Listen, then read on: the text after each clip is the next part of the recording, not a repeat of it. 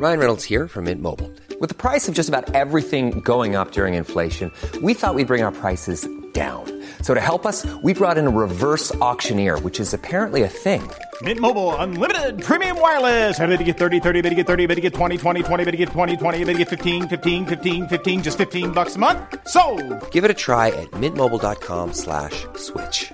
$45 upfront for three months plus taxes and fees. Promo for new customers for limited time. Unlimited more than 40 gigabytes per month. Slows. Full terms at mintmobile.com.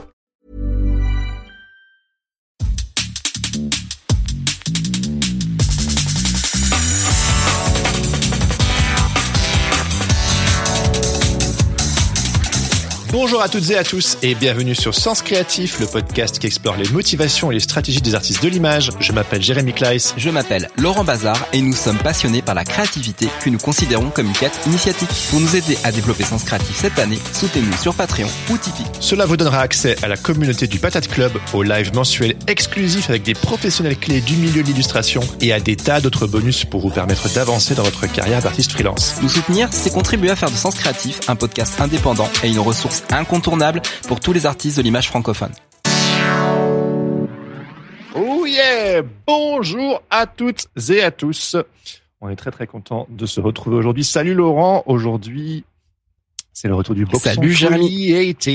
Salut, salut. Ah oui, le voici. Donc, Le voici, le voilà. Aujourd'hui, Laurent nous a concocté un épisode intitulé Dreaming God's Dreams pour ce grand retour du boxon créatif où il va nous parler de l'impact du mythe d'Icar qui vola trop près du soleil, de la différence entre safe zone et zone de confort, de la notion d'artiste, puis aussi euh, qu'est-ce que ça veut dire artiste euh, dans le fond, hein, de l'importance de s'engager à l'ère de l'économie connectée et du divin qui se cache derrière l'acte de création. Pourquoi a-t-on peur de suivre nos rêves? Tout un programme aujourd'hui dont seul Laurent a le secret. Mais avant de passer à l'interview du jour, nous aimerions remercier nos nouveaux contributeurs et contributrices sur Patreon et Tipeee. Alors c'est parti, un immense merci à Justine, Jaco, Colline Robin, Roman Mendes, Tania Gandro, Anne-Lise Bouillet, David Emmanuel, Alice Lagarde, Anne-Bénédicte Febel, Étienne Pipard, Alexandrie Delobel, Emeline Bini, Aurélie Boussuge, Boussugue, je sais pas, Boussuge, Louiselle, Florence Flotte, Nina Chassetuyer, Élise Angelbert, Véro Randriana, Béatrice Ménuel, Johan Chabuel, Kératine Bernard, Anouk Vigneault, Marion Couder de Massy, Benoît Aupois, Pétula Rocher, Sylvie Delattre, Nelly Monnier, Laurent Duvaux, Loubimi, Julie Bandy et Flore Cousseran. Un grand merci à vous. Si vous désirez vous aussi nous aider à développer Sens Créatif et accéder aux contreparties réservées aux membres du Patate Club, rendez-vous sur www.patreon.com slash Podcast ou sur Tipeee, ça s'écrit www.tipeee avec 3 e.com slash sens-créatif-podcast. Vous pouvez aussi retrouver les liens dans les notes de cet épisode ou dans le chat sur Twitch. Et sans plus tarder, mon cher Laurent, c'est le moment d'envoyer la sauce sur ce premier épisode du Boxon Créatif de cette saison 5. Et j'ai très très hâte de découvrir ce que tu vas un petit peu nous raconter aujourd'hui parce que je n'en ai aucune idée, aucune idée, pardon, si ce n'est le pitch Ah oui. officiel que tu as donné à tout le monde. Ouais, je t'ai fait, je t'ai fait le pitch euh, un petit peu avant. Euh, bah en fait aujourd'hui, on va parler d'un super bouquin que que j'adore. C'est un bouquin de Seth Godin. Donc on vous en a déjà parlé de Seth Godin sur euh, sur Sens Créatif plein de fois. Je vous ai rabâché les, les oreilles avec. Et ce bouquin, ce bouquin, ça s'appelle voilà. The Icarus Deception, la supercherie d'Icar en français. Seth Godin, euh, on vous rappelle rapidos, hein, c'est un, un gars qui est très fort en marketing, qui a notamment bossé chez euh, chez Yahoo pendant des années. Donc maintenant, euh, il fait un petit peu ses trucs parce qu'il est très connu. Donc il a fait The Practice, euh, il a fait All, Mark- All Marketers Are Liars, euh, Purple Co. Si vous l'avez pas lu celui-là, top, super bien. Ouais. Euh, Bon. Inchpin, savez, j'en ai plein, j'en ai plein à la maison. Tu les as tous achetés, de Tribes. Super cool Ah bah aussi. oui. Mhm. Et puis celui-là, je sais que tu l'adores, euh, Jérémy. This Ouais, is Marketing, qui est vraiment Marketing. une bible. Hein. Celui-là, c'est un gros pavé. Et euh, ben en fait, de, de, de quoi nous parle euh, Seth Godin dans The Icarus Deception? Il nous parle de la société post-industrielle telle qu'on la connaît, qui, euh, qui en fait, euh, elle, est en, elle est en train de disparaître parce qu'en fait, on, nous, on est, on est né dedans. Et euh, cette société post-industrielle à laquelle on a été un, un petit peu euh, nourri, elle nous a promis plein de produits, des récompenses, peut-être même de, de devenir riche. C'est cool. Et tout ça simplement suivant les règles du système. Mais euh, en fait, la, system? bah, le système, c'est un petit peu le, le statu quo, hein, ce qui, euh, ce qui est Mhm. en place, ce qui ne, ce qui ne bouge pas, et qui ne veut pas que les choses, euh, les choses bougent. En fait, personne n'est sa carrière, parce qu'en fait, la carrière, elle ne nous définit pas. Euh, tous les jours, on se cache derrière notre meilleur travail, derrière notre euh, perspicacité, notre vraie personnalité. Et le système, donc, lui, il nous éloigne des personnes et des projets qui nous tiennent à cœur. Mais du coup, les règles, elles ont changé parce que sinon, bah, il y aura pas de, aura pas d'épisode, ça servira à rien, à rien d'en parler. Et la société de l'âge industriel qui, euh, qui disparaît, euh, elle fait place maintenant à une nouvelle ère qui est l'ère de l'économie connectée. Ça, on y viendra tout à l'heure. Je vous expliquerai un petit peu euh, de quoi il Mhm. s'agit. Alors évidemment, c'est dommage d'avoir perdu euh, tout ce temps parce qu'elle est, a depuis un, un moment quand même l'économie connectée. Mhm. Mais ce qui serait impardonnable, bah, c'est surtout de ne pas s'y mettre maintenant. Quoi. Voilà. Donc je vous propose, je te propose Jérémy, euh, de m'accompagner aujourd'hui euh, pour une heure et quelques. J'espère pas trop dépasser. C'est assez dense pour aller explorer un petit peu tout tout ça. Et Je- peut-être, je- Non, mais je me questionne quand même sur pourquoi Dreaming God's Dreams. C'est quand même un, un putain de titre, si, si je puis me permettre. C'est un putain de titre, mais je vais pas spoiler parce qu'en fait, vous allez découvrir plus tard pourquoi on va parler de divin. Ouh, ok, d'accord. Je suis tout oui. Dites-vous un truc, c'est que peut-être ça pourrait ne pas marcher, tout ce qu'on tout ce qu'on va dire. Voilà, je tiens à faire le le préambule comme ça. Super. Alors, ça, ça vaut la en peine gros, dans les grandes lignes, pourquoi on s'auto-sabote? Pourquoi on fait ça? Hmm. Pourquoi on a peur de suivre nos rêves? Pourquoi on fait ça? Bon pourquoi on le fait pas justement Et pourquoi on a toujours besoin de la permission de quelqu'un pour s'y mettre? Voilà, T'as pourquoi eu besoin de ça, toi? Pourquoi on y va? Ça m'est déjà arrivé. Je pense que je pense que toi aussi, tu as, as parfois attendu la permission de quelqu'un jusqu'à jusqu'à te rendre compte qu'il fallait attendre la permission de personne parce que personne euh, n'allait te te la donner. Mhm. Euh, moi, je sais que oui, souvent, j'ai euh, j'ai attendu j'ai attendu la permission. Go, go, vas-y, Laurent, c'est bon, t'es trop fort, mets-toi-y quoi. Mhm. Et euh, voilà, mais c'est souvent avec des personnes avec qui je travaille, même même avec toi, je pense que j'ai toujours ce ce process des fois qui euh, qui se met en place au lieu de prendre les initiatives que je sais très bien faire. Et parce que c'est rassurant que quelqu'un Ouais, te dise vrai. go, on y va. Mhm. Alors, euh, vous l'avez vu dans le titre, euh, la supercherie d'Icar. Ça veut dire qu'on va parler du mythe d'Icar. Pourquoi on parle du mythe d'Icar? Vous connaissez certainement l'histoire. Je vais vous en faire le résumé classique hein, qu'on fait habituellement. Un Le petit cours de, de grec, là, en direct sur Sens Créatif. un, petit- un petit cours de mytho. Ah, ah. Ouais. Le mythe d'Icare est un récit mythologique se déroulant sur l'île de Crète qui raconte l'histoire d'un jeune homme, Icare, qui, pour échapper à la prison du roi Minos, le Minotaure, tout ça, tout ça, vous connaissez, on en avait parlé d'ailleurs dans le boxon numéro 3, Maze. Vous voyez, tout est connecté. Mhm. Il s'envole du labyrinthe à l'aide d'ailes faites de plumes et de cire confectionnées par son père, Dédale, qui était l'ingénieur le plus extraordinaire de son époque. Et malgré les recommandations de son père, Icare meurt après avoir volé trop près du soleil et il se noie dans la mer. Quelle idée. Ah, il a loose. Évidemment, il y a une morale à tout ça. Ce mythe, d'ailleurs, il est souvent interprété comme une métaphore pour décrire les dangers de l'orgueil excessif et de la désobéissance. Et comme évidemment, bah, le soleil c'était considéré à l'époque euh, comme un dieu, comme une divinité, la punition, elle est divine. Donc, ne désobéissez pas au roi, ne désobéissez pas à votre père et craignez les dieux. Ouais. Drôle de morale. C'est pas très, euh, c'est pas très en pouvoir, euh, Empowerment. en pouvoirant. Ouais, c'est pas ça. en pouvoir du tout. Alors évidemment, ce que le résumé ne dit pas, et qui est pourtant tout aussi important dans, dans l'histoire, c'est que Dédale ne fait pas que recommander à Icare de, de ne pas voler trop. haut. Il lui dit aussi de ne pas voler trop bas, trop près des vagues. Mm. Ça, c'est quelque chose euh, qu'on a oublié. Euh, en fait, la, la société euh, industrielle et post-industrielle dont, dont je parlais, en fait, elle a dévoyé les limites.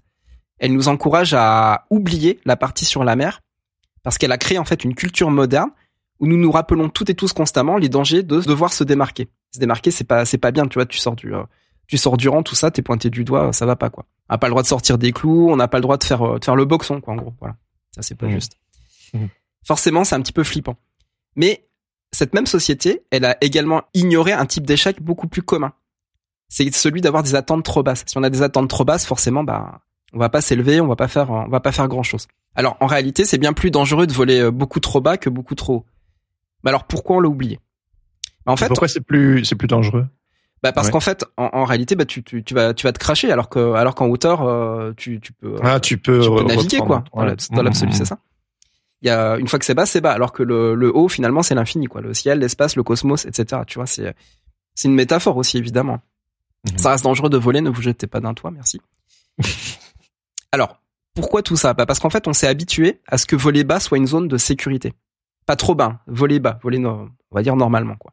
Et en fonctionnant ainsi, en fait, on se contente de faibles attentes et des tout petits rêves, Mhm. tout simplement. Et en fait, bah, ça nous garantit euh, moins que ce qu'on est capable. Mais au moins c'est, au moins c'est safe. Voilà. Et donc du coup, bah en fait en faisant comme ça, on fait, on se fait un peu du tort à nous-mêmes, ok, quelque part, puis aussi du tort aux autres parce que ils peuvent pas profiter de, de nos capacités, de notre talent, puisqu'on Ouais. les, on les restreint. Mhm. Et on est obsédé par le risque d'échouer, entre parenthèses, et de réussir, évidemment, vous connaissez la chanson. Et le chemin qui s'offre à nous, finalement, bah, c'est d'être humain, c'est de faire de l'art et de voler bien plus haut que ce qu'on nous a appris. Oui.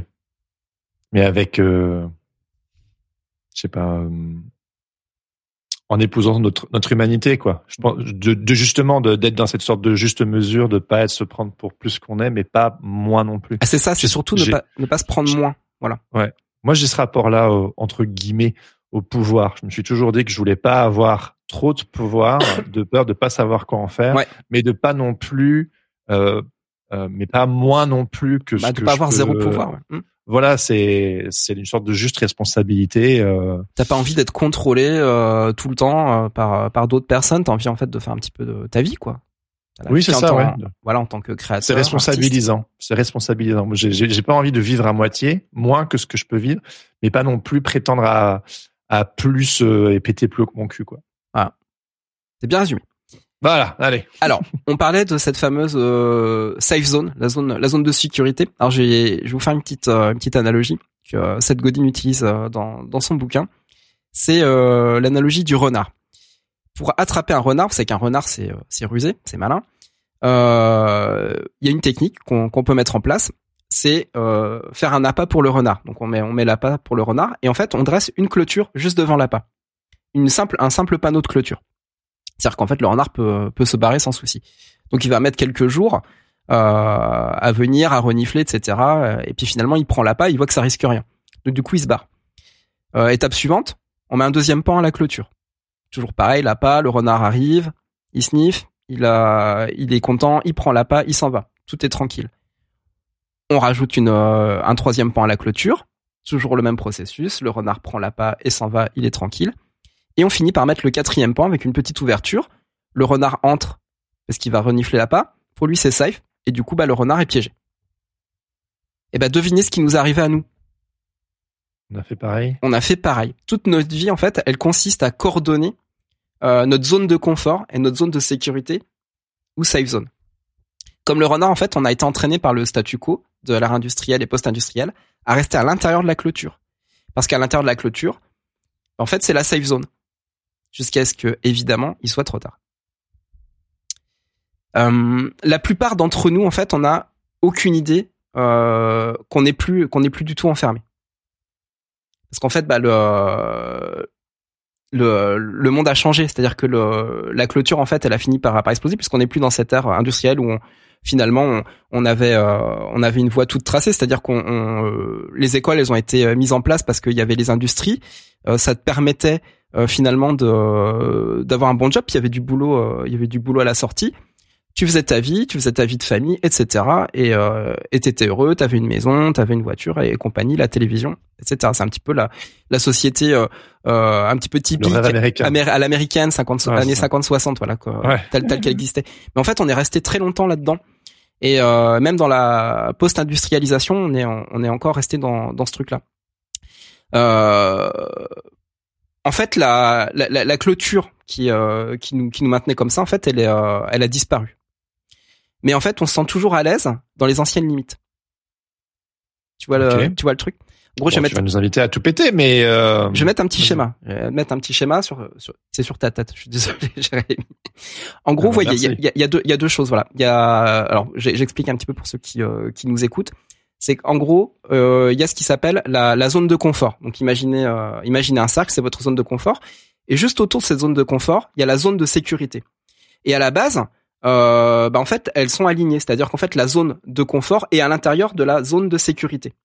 Le souci, c'est qu'avec le changement de paradigme qui est en train de, de s'opérer, en fait, la zone de sécurité, elle s'est déplacée. Et notre zone de confort, en fait, elle est restée au, au même endroit. Ce qui fait que maintenant, en fait, dès qu'on sort de notre zone de confort, on le sait pas, mais on, on est tout de suite euh, confronté à la zone de danger, à la zone de l'inconnu, euh, parce qu'on n'a plus cette, euh, ce tampon en fait de la zone euh, de la zone de sécurité qui, euh, qui est parti. Donc voilà, voilà un petit peu le, voilà un petit peu l'idée. Ça va, Jérémy Tu as des questions Tu suis ou il y a un truc pas clair? Non, non, mais est-ce que tu veux dire qu'en fait on a beaucoup plus de confort qu'on ne le croit Ouais. et que On a beaucoup plus de, de, de sécurité qu'on le croit parce qu'en réalité, ce qui s'est passé, c'est qu'on a fini euh, par confondre euh, la, la zone de, de confort avec la zone de sécurité. Parce que ça bougeait jamais. Hmm. Donc du coup, en fait, cette confusion-là, elle est, euh, elle est un peu pernicieuse parce que le moment où la zone de sécurité se déplace, notre zone de confort se réduit sans qu'on s'en rende compte. C'est quoi la différence entre zone de sécurité et zone de confort Excuse-moi? La zone de confort, en fait, on est vraiment tranquille. Il peut rien se passer. C'est la zone où on peut faire ce qu'on veut, on n'est pas dérangé et euh, on, on peut on peut produire tout euh, tout ce qu'on veut. Euh, ça sera pas remis en question.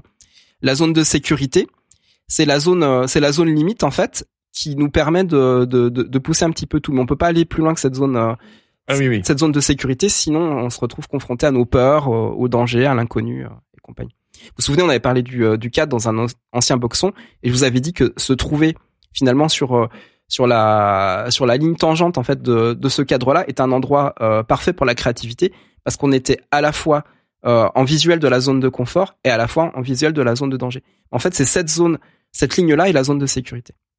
Ouais, ouais.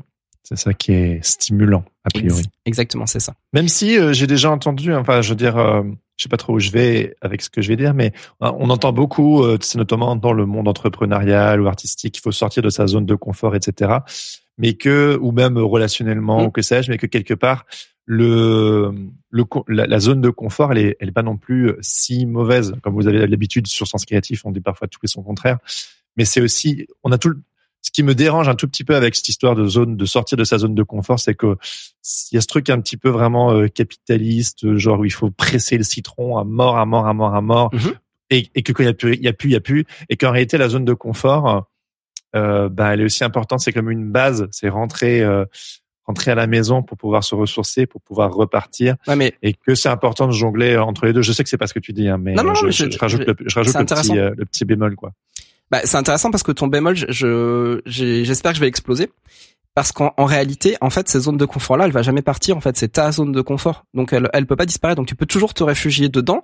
Hein, L'idée, c'est pas de, de l'effacer, de la gommer et qu'elle n'existe plus Oui, et d'aller voilà. systématiquement dans la zone dans la zone de danger. C'est pas c'est pas le propos. Euh. Le propos, c'est de se dire que dans ta zone de confort, tu vas rien euh, créer de nouveau. Tu vas rien, tu vas pas euh, Ouais. te confronter justement à au changement. La Et créativité, Et euh, la n'est créativité, là, la créativité Mhm. n'est pas dans ta zone de Elle confort en fait. ouais. Voilà, tu l'as déjà, euh, t'as déjà fait des choses, tu les as ramenées dans ta zone de confort. Euh, tu vas juste recycler et euh, peut-être marketer ce que tu as déjà fait. Tu vois, le marketing finalement est peut-être euh, bah, le marketing qui est pas qui est pas très agressif, il est dans ta zone de confort, on va dire, parce que tu as déjà tes choses et tu tu vois un petit peu le un petit peu l'idée. Oui, oui. Donc voilà. Alors, en fait, euh, pour reprendre euh, pour reprendre le, fil, en fait, ce que je voulais dire, c'est qu'il faut euh, réaligner sa zone de confort avec la nouvelle safe zone euh, actuelle. Et ça va pas être de la tarte. Parce qu'en fait, il existe toujours une safe zone, évidemment, mais elle est plus du tout à l'endroit où on se sentait à l'aise. Et la nouvelle zone de sécurité est le lieu légèrement chaotique où justement c'est ce qu'on disait. Tu as, tu vas trouver l'art, la créativité, la destruction et la renaissance également. Hmm. On monte, on monte d'un petit cran matter of death and life and resurrection. Mais c'est On ça. arrive déjà d'être d'un- du, du côté philo là. On, bah on parle de la vie en fait tout simplement, c'est-à-dire que est-ce que euh, est-ce que la vie elle peut elle peut vraiment évoluer, s'épanouir, se développer uniquement dans la zone de confort? Moi j'en doute, euh, j'en Oui, oui, doute sûr, fortement parce que même si on reste dans sa, zone de, confort, il y a toujours un truc qui va nous mettre à mal et va nous obliger à en sortir en fait. Ben, c'est la quête du héros. Mm. C'est le besoin de Joseph partir. Campbell. Et puis dans le cycle, il y a le moment où tu te compte je, que tu as un boss à battre et qui, va te tuer. Et donc tu as besoin de mourir, mourir à toi-même pour renaître, un peu comme Gandalf le gris qui devient Gandalf le blanc, pour pouvoir euh, changer quoi. Donc euh, c'est nécessaire, mais c'est pas pas rigolo à vivre évidemment. Ah bah non, pas du tout. En fait, c'est euh, se déplacer dans, dans une nouvelle zone de sécurité, c'est un peu comme apprendre à nouveau à nager, quoi. Parce qu'il faudra Mhm. apprendre, faudra apprendre les règles, faudra apprendre le- l'environnement, etc. Et Et attends, Ouais. attends, Excuse-moi, je te coupe parce que c'est super intéressant ce que tu viens de dire. Ça fait écho. Mon fils euh, est né, il est flippé de la natation et de mettre la tête sous l'eau. Là où le petit dernier il a déjà mis la tête sous l'eau, ça lui pose pas du tout de problème. Et vraiment, euh, d'un point de vue traumatique, il est vraiment genre, euh, on lui avait payé des cours de natation, il, il a fait deux trois cours, il c'était plus possible. On avait l'impression de le pauvre qui vivait un, un film d'horreur à chaque fois, Ouais, donc c'est on fait tomber. Mm. Et ce week-end, on a été euh, dans une piscine qu'il aime bien et on a pris euh, des des renseignements pour des cours particuliers pour lui justement, pour qu'il apprenne à nager et à mettre la tête sous l'eau. Et il a accepté, et c'est ça qui est intéressant, parce qu'il aime bien cette piscine, parce qu'il l'associe à quelque chose de chouette. Euh, c'est et donc du coup, tu vois, ça fait ça vient faire écho avec avec ce que tu es en train de dire, c'est que sa, sa, zone de confort il se dit ah dans cette parce qu'on lui a demandé est-ce que ça te dirait? Il a dit oui mais dans cette piscine ci et donc du coup il est prêt à, aller, à rentrer dans la zone de sécurité et d'inconfort pour avancer. Mais mais il a défini euh, avec nous évidemment un peu le son son, son cadre quoi C'est génial. pas mal hein Bah, c'est ça, rentre dans ce que tu voulais raconter Mais complètement. D'ailleurs, on en parle, on en parle après en fait de, de cette réaction euh, du, euh, du cerveau euh, qu'il a dû expérimenter, j'ima- j'imagine quoi. Mhm. Euh, du coup, faut que je reprenne. je reprenne. En fait, je te jure, j'ai des notes, c'est du, c'est du sorry Donc, c'est pour ça en fait que euh, ressentir de l'inconfort, être boosté par l'envie de changer les choses, en fait, de repousser les limites, d'assumer, de revendiquer les échecs pour mieux se relever et avancer, sont des facteurs qui euh, nous indiquent toujours en fait qu'on est dans la bonne direction. C'est-à-dire qu'en Mhm. fait, hein, ce sont ces stimuli euh, un petit peu flippants. euh, quand on les quand on les ressent, il y a un truc qui qu'il faut qu'il faut essayer de, enfin de, de de conscientiser, de d'essayer de comprendre en fait. Et évidemment, plus on expérimente, bah, plus on réévalue cette zone de confort. Donc à, la- à chaque Ah oui. fois, la zone de confort, elle peut évoluer elle s'élargit s'amplifier. Ex- Exactement, Ouais. c'est ça. Mhm, Évidemment, mhm. quand on a un traumatisme, hein, on va réduire la zone, euh, la zone de confort va se réduire. On va être euh, plus euh, finalement ennuyé par euh, par des choses qui étaient qui étaient safe. Et c'est toujours ce jeu-là, quoi, en fait. Voilà. Ouais. Et plus on se confronte aux peurs, aux problématiques, bah, plus on a de chance aussi d'augmenter cette zone de confort et puis finalement d'investir la, la la la safe zone qui elle se déplace sans cesse. En fait, c'est une histoire de, de mire un petit peu. hein, tu vois, tu essayes de suivre un, un petit peu la mire. Mhm. En fait, créer des idées euh, qui se propagent et connecter ce qui est déconnecté sont les deux piliers de notre nouvelle société, de, de ce- de cette société de l'économie connectée. Et euh, évidemment, bah, tous les deux, euh, les deux piliers en fait nécessitent la posture de l'artiste. Alors posture, j'aime bien le terme hein, parce que c'est le terme qu'on utilise aux arts martiaux quand on quand on quand on se déplace, on passe d'une posture à l'autre. Et je trouve ça intéressant d'avoir la posture de l'artiste. Et on va en parler évidemment évidemment après. En revanche, à contrario, nourrir le statu quo euh, et se démener pour en faire partie, en fait, ça sert plus à grand chose parce que euh, notre culture et donc et notre économie ont, changé. Et évidemment, bah, les artistes et les créateurs et créatrices euh, ne sont pas invulnérables. Alors, tu parlais de l'expérience euh, euh, de, Félix à la piscine. Euh, bah, c'est génial parce qu'en fait, euh, Seth Godin, il a, un- il a un méga bon exemple en fait euh, pour parler de ce que j'appelle le lizard brain syn- syndrome, le syndrome en fait du, euh, du cerveau reptilien. Alors, un petit mot sur le fonctionnement de notre cerveau. Dans son livre, Seth Godin en fait nous partage une anecdote sur ses étés passés dans les forêts du nord de l'Ontario. Euh, au bord d'un lac euh, se trouve un plongeoir en bois vermoulu, à peu près d'une hauteur de, de 7 mètres, qui est connu de tous les enfants euh, intrépides du coin. C'est un passage obligé pour tous les casse-coups. Et le deal est simple, une fois que t'es arrivé en haut, bah, en fait il faut sauter. Il n'y a Mhm. pas de retour en arrière possible parce qu'en fait redescendre les marches c'est encore plus dangereux que de, que de sauter dans l'eau. Ok. Évidemment, bah en fait, ça arrivait souvent qu'un enfant euh, soit arrivé en haut et en fait, il se fiche de terreur au moment de, de devoir sauter. Ça peut durer des heures. Il est là, il est prostré, il, il sait pas quoi faire. Alors, qu'est-ce qui se passe dans notre cerveau quand on est confronté à ce genre d'ém- d'émotions contradictoires? Euh, Entre le moment en fait où on est excité à l'idée euh, de le faire et le moment où notre système interne va bugger complètement.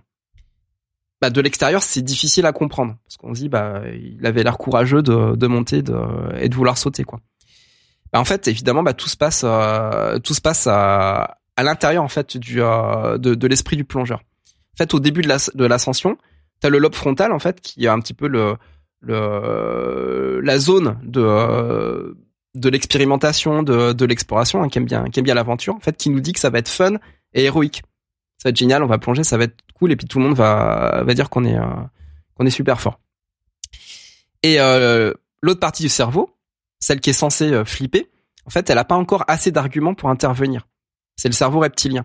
Puis lui, en fait, il se dit en sourdine, je m'inquiéterai plus tard. On verra. Pour le moment, ça va, je m'inquiéterai plus tard. Mais en fait, quand on arrive tout en haut, bah, le, le cerveau, en fait, il change de conducteur. Hmm. Et la partie la plus forte, reptile. c'est ça, le reptile, en fait, le lézard, il prend, il prend le contrôle, donc cette partie ancestrale. Hein, euh, Mayday, Mayday, Mayday. C'est Mayday, alerte rouge. Arrête tes conneries, c'est haut, c'est dangereux, c'est totalement débile de sauter. Alors, quand on arrive à vaincre cette peur-là, à plonger, en fait, qu'est-ce qui se passe? Bah, En fait, le plongeur, il sort, euh, il sort de l'eau et il se précipite à nouveau vers les marges du plongeoir. Et, il a, et en fait, il a qu'un souhait, c'est de, c'est de recommencer. C'est comme tu disais, en fait, la zone de sécurité, elle, s'est- elle s'est ajustée par le biais de, de l'expérience. Et la zone de confort, en fait, elle s'est alignée sur la zone, euh, la zone de sécurité.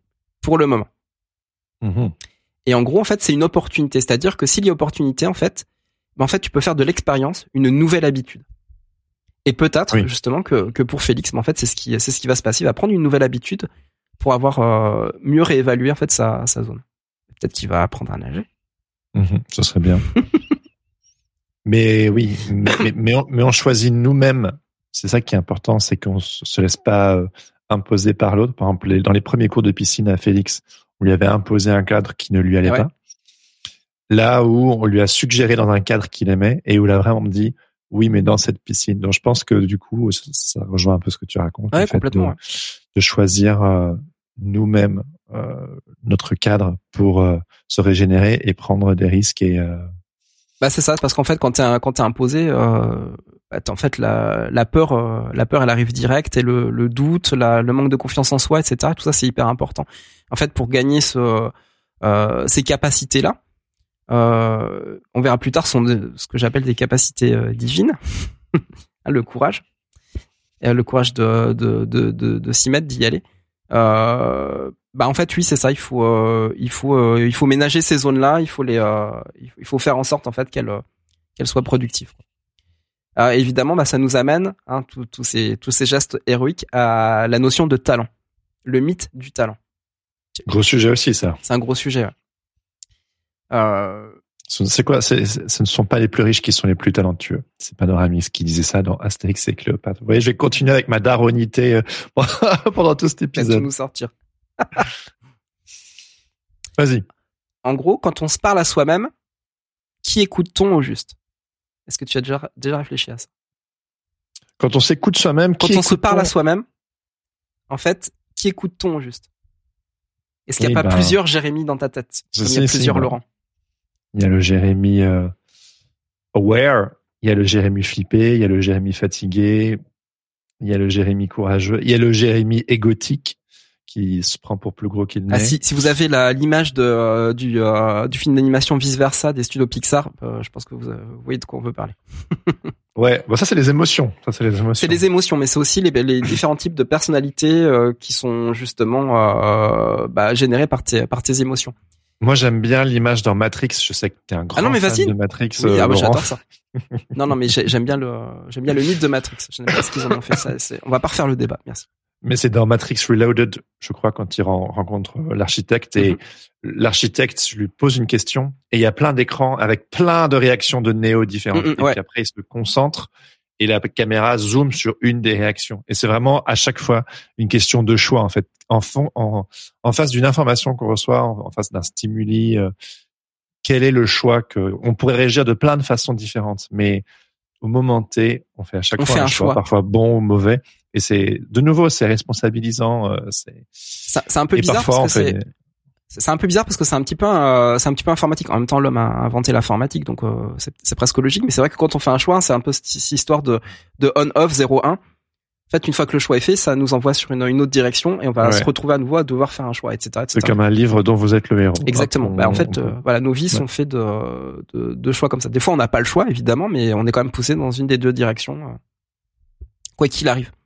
Euh, en fait, bon, allez, ce que je veux dire, c'est qu'on est tous un petit peu des schizophrènes en puissance, Mhm. mais que, euh, voilà, en, en gros, quand, quand on arrive en, en haut du plongeoir, en fait, euh, il y a une part de nous-mêmes qui, euh, qui, qui veut plonger et une part de nous-mêmes qui, euh, qui veut pas.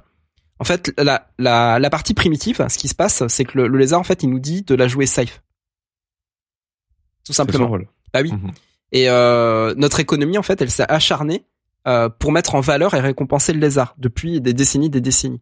En fait, on a construit une société euh, autour de l'idée de faire de l'artiste euh, l'exception, et puis de l'héroïsme, hein, l'acte, l'acte de bravoure, en fait, l'exemple rare qui confirme la règle. Est-ce que ça, ma... est-ce que ça c'est logique? Non, non, évidemment, parce que la vie ne réside pas euh, dans le statu quo et dans le fait de ne pas se mettre en mouvement. Mais je sais pas si c'est moi, c'est peut-être un prisme personnel euh, ou le fait de squatter avec beaucoup d'entrepreneurs, mais j'ai l'impression que la tendance est plutôt à l'inverse aujourd'hui, qu'il y a Mhm. vraiment cette euh, ce autant je crois profondément dans le fait de développer euh, ces talents justement et de les offrir aux autres. Je vous refais pas la chanson, vous me connaissez. Mais de l'autre, une sorte d'injonction à la différence, à produire, à, à être différent, à tirer son épingle du jeu et à presser le citron justement. Et j'ai l'impression que le statu quo aujourd'hui, il est vraiment euh, montré comme le grand vilain. Et je pense qu'en effet, il est le, il, il est vilain d'une certaine manière. Ah, le statu quo est toujours vilain. hein. Ouais, quand t'es artiste, du- non, mais quand t'es artiste, le statu quo est toujours vilain. Mais j'ai l'impression que du coup, euh, c'est comme si l'entrepreneuriat était devenu une nouvelle, euh, une nouvelle injonction. Euh, alors que je sais que là où tu veux aller, tu veux parler de créativité, de liberté de mouvement, et ça c'est beau. Ça c'est beau, mais les, les nuances parfois, euh, les- elles sont pas évidentes à. Ah non, mais c'est logique parce qu'en fait, économies de création. eh oui, mais Et euh, t'es toujours compliqué. confronté à ça. C'est-à-dire que t'es- confronté, on en parlera un tout petit peu plus tard, mais t'es confronté à la différence entre l'art et le marketing. Oui, voilà, exactement. Et c'est ça, c'est de ça qu'on va, c'est de ça qu'on va parler aujourd'hui. Moi, je suis pas en train de vous parler de, évidemment, de marketing. On s'en, là, aujourd'hui, on s'en moque un petit peu. On va parler vraiment de ce qui est l'acte, euh, Oui, de création. créatif. Ouais, L'acte ouais, créatif. Ça, c'est- beau. Et oui, évidemment. Et évidemment, le statu quo fait en sorte que tout ça se confonde. Parce qu'en fait, dans Oui. l'économie connectée euh, telle qu'on la, on la vit maintenant, en fait, l'art est mis en avant. C'est, c'est un des produits euh, phares en fait de cette économie connectée, c'est-à-dire faire de l'art, faire du contenu, faire de la création, inventer euh, des, des, des nouveaux concepts, etc. Blablabla. Euh, tout ça est récompensé. C'est vraiment récompensé. On n'est plus dans une ère euh, euh, justement de, de production. En fait, la production, on produit du contenu, d'accord, mais on produit plus en fait de. Euh, on n'est plus dans une injonction de euh, d'avoir une belle voiture, une belle maison. là. Tout ça, ça, tout ça, ça, Ouais. ça a vachement évolué. On est vraiment dans d'autres dans d'autres choses. Et, et évidemment, bah, le statu quo, lui aussi, va, il va, il va se déplacer. Lui aussi, il va essayer de, il va essayer de normaliser tout ça et, euh, et finalement, bah, de, de, de, de définir des nouvelles règles euh, dans lesquelles il faut rentrer dans le cadre, il faut rentrer dans les, dans les petits costumes, dans les, euh, dans les petits box, etc. Et c'est toujours ça. Et en fait, le, quelque Ouais. part, moi, j'ai envie de dire que le rôle de l'artiste, euh, bah, c'est justement de, se rebeller contre ça. Sinon, euh, Mhm. sinon à quoi bon? À quoi bon? Ouais, c'est clair. C'est clair. Alors- On va continuer parce que là, il y a eu du boxon, là, il y a eu de la vie. Et c'est ça qui nous intéresse. Bah, c'est ça. Bah, enfin, en fait, le pire, le pire de tout, en fait, c'est qu'on a, on a inventé la notion de talent spécifique. Tu développes? Bah oui, je vais développer. En fait, si c'était si évident que ça, que ceux qui ont du talent euh, sont les plus forts et puis que euh, d'autres, bah, pas du tout de talent, alors pourquoi c'est si difficile euh, de parier sur les gagnants? Mhm. Et pourquoi, en fait, on est toujours surpris euh, dès qu'il y a un outsider qui triomphe? Je ne sais pas. Et voilà. C'est ça le truc en fait, c'est que finalement le talent, il n'a il a aucun sens en fait. C'est c'est quelque chose qu'on a euh, qu'on a inventé pour euh, pour justifier euh, une espèce de, de de facilité à la réussite. Ah Alors- oui, oui. Il y en a qui en ont, il y en a qui en ont pas, c'est ça? Ouais, c'est ça. Il y en a qui en ont, il y en a qui en ont pas. Et, tout ça évidemment, c'est c'est complètement bidon. Ce qui fait le là, j'ai pris un, un exemple sportif, hein, de parier de parier sur sur quelqu'un qui va qui va gagner. Euh, la carte d'un sportif, elle, elle se fait sur sur le travail, sur euh, les exploits qu'il arrive à réaliser, sur les euh, les hauts et les bas en fait qui euh, qui subit et le fait qu'il se relève, c'est ce qui fascine les gens. Quand quand Mohamed Ali se, se relève pour pour gagner des combats, c'est c'est pour ça qu'il devient qu'il devient une, une légende et un mythe, etc. Quand Mm. un, un un grand sportif se blesse et revient, ça fascine. Oui, c'est pas la réponse attendue. Voilà, c'est ça exactement. C'est pas la réponse attendue. Alors, Ça, c'est, ouais, mais ça, c'est intéressant aussi avec le fait que tu disais le, le statu quo, il se déplace. Et ça vient rejoindre un peu mon, mon petit doute là, le fait que ben peut-être que le statu quo désormais c'est de devoir être une bête en marketing pour réussir, Mm. alors que Ouais. euh, c'est intéressant, oui, mais c'est pas obligatoire. Ou, ou comme quelqu'un le mettait dans le chat, euh, et si l'image de l'artiste rebelle était aussi une injonction cliché, au final tout ce qui Ah est oui. cliché, toute injonction, tout évidemment. tout statu quo, euh, on n'est on n'est pas obligé de, de s'enfermer dedans, Non. même si elle est elle est confortable. Bon, c'est des lieux communs, mais, Bah non, mais c'est important quand même. c'est pas simple. Bah oui, c'est important de rappeler tout ça et non non non non, c'est pas c'est pas simple du tout. Et et oui, quand tu dis finalement bah le, marketing devient une espèce de, nou- de nouveau euh, statu quo parce que tout doit être brandé, tout doit être marketé, euh, tout doit être bien réfléchi au millimètre près. Hein, on parle euh, on parle d'inbound, outbound, d'automatisation pour les produits de, justement de contenu. Bah tout ça c'est devenu une science, c'est devenu justement une, compétence spécifique, une compétence de, de haute volée. Parce que les gens qui le font sérieusement le font à un niveau dingue. D'ailleurs la preuve, toi et moi on a essayé de, de s'y mettre au marketing. C'est pas fait Mhm. pour nous quoi. On, Ouais. on fait le minimum qu'il faut parce que le produit c'est sens créatif et euh, il faut euh, il faut que sens créatif puisse être un petit peu solide pour pour exister, c'est important. Sinon ça serait un peu bordélique à produire. Mais euh, c'est pas comme ça qu'on qu'on le produit réellement. On produit beaucoup sens créatif de façon euh, euh, très spontanée, très vivante et et même si on suit quelques règles, bah pas tellement notre ADN d'artiste. Ah, j'ai dit que t'étais un artiste. Ça te fait chier ou pas Euh, ma- ouais, ouais, maintenant, ouais. Enfin, ça me fait chier, euh, vite fait, mais c'est vrai que aujourd'hui, aujourd'hui, je me considère plus comme un créatif que comme un artiste. Ah, C'est quoi la Euh, différence? Ben, pour moi, là, euh, Vas-y. euh, attends, c'est, c'est pas très frais dans mon esprit, mais je me souviens que j'ai eu un moment donné Ouais. un petit shift comme ça où je pense peut-être que je m'étais trop attaché à cette image d'artiste, justement. Oui, c'est ça, en fait. C'est que je me suis vraiment construit. Euh, je, je vous raconte ma vie parce que tu me poses la question. Bah hein. oui, mais c'est important. Mais, je sais que plus jeune, je me suis vraiment construit cet ego, cette image d'artiste. De moi, moi, moi, je suis, je suis différent. Vous savez, moi, je suis un artiste. Moi, je décide. Moi, je suis le meilleur de ma classe pour le dessin. J'aime tout ce qui est un peu euh, l'expression orale, la poésie, le cinéma, la musique. Enfin, je veux dire, je me suis vraiment construit un peu un personnage là-dessus, jusqu'à ce que sur sur le temps, je me suis rendu compte que en me confrontant à d'autres aussi, en faisant sens créatif, en rencontrant d'autres personnes, en me comparant aussi, euh, mais dans le sens euh, positif du terme, euh, pas en faisant une comparaison, euh, une comparaison genre il est mieux que moi, mais plutôt de confronter mon vécu avec celui des autres et leur création. Et je me suis rendu compte que j'étais peut-être pas aussi artiste. Je pense qu'aussi, pour ceux qui tu, vas éluder au divin un peu plus loin, mais euh, je fais une petite allusion à l'énéagramme aussi. Bon, c'est un petit peu ésotérique pour ceux qui connaissent, mais je me suis rendu compte que bah genre euh, l'artiste énéagramme type 4, je m'y retrouvais pas vraiment dedans en fait. Et c'est en ça que Mhm. euh, tout ça est venu un petit peu éroder cette image que je m'étais auto construit de d'artiste dans le sens noble du terme et que presque à la limite ça me ça me réduisait que Alors- que aujourd'hui je me considère plus comme créatif et ça me libère le fait de ne pas me réduire un peu à cette image euh, que j'avais de l'artiste justement je l'ai fait j'ai un peu fait péter le cadre et ça m'a permis de ne plus m'obliger à me réduire à ce statu quo d'artiste que je m'étais préfet un artiste il agit comme si il aime Mmh, ça mmh, euh, mmh. Que aujourd'hui je suis un peu genre ben par moment euh, j'agis en artiste et par moment j'agis en créatif par moment j'agis en en mec qui va regarder euh, petit ours brun avec son fils et qui va s'asseoir sur ses euh, sur sur, ses, euh, sur son bon goût tu vois. Enfin je donne un exemple comme ça à la volée mais donc ouais je trouve que c'est plus libérateur créatif aujourd'hui. Mais c'est purement personnel et c'est pas du tout obligatoire quoi. Bah non, mais tu viens de tu viens de décrire une étiquette parce qu'en fait t'as parlé de l'énéagramme. Euh, moi j'aime Ouais, bien, voilà les- j'aime bien c'est une ouais. mais dans l'énéagramme vous avez des étiquettes en fait. C'est comme un, Ouais, un ça. petit peu comme un jeu de rôle. Hein. Vous êtes un, un voleur, un- etc. Et moi j'aime bien, j'adore j'adore j'adore mettre des étiquettes. Mais évidemment ça c'est une étiquette. Il y aurait très bien pu avoir créatif à la place d'artiste. Ouais, Et t'aurais fait oui, quoi oui. avec ça? Mais non mais Bah, le truc est là. En fait, c'est c'est quoi juste un artiste? Euh, le truc euh, justement que euh, bah moi je me suis aussi posé la question euh, au cours, au cours de, de ma carrière. Suis-je un artiste ou pas? Et ouais, suis-je un artiste? En fait, c'est la, je ne suis pas un artiste. Mais en fait, ça c'est la réponse un petit peu facile euh, parce que les artistes c'est toujours les autres, évidemment.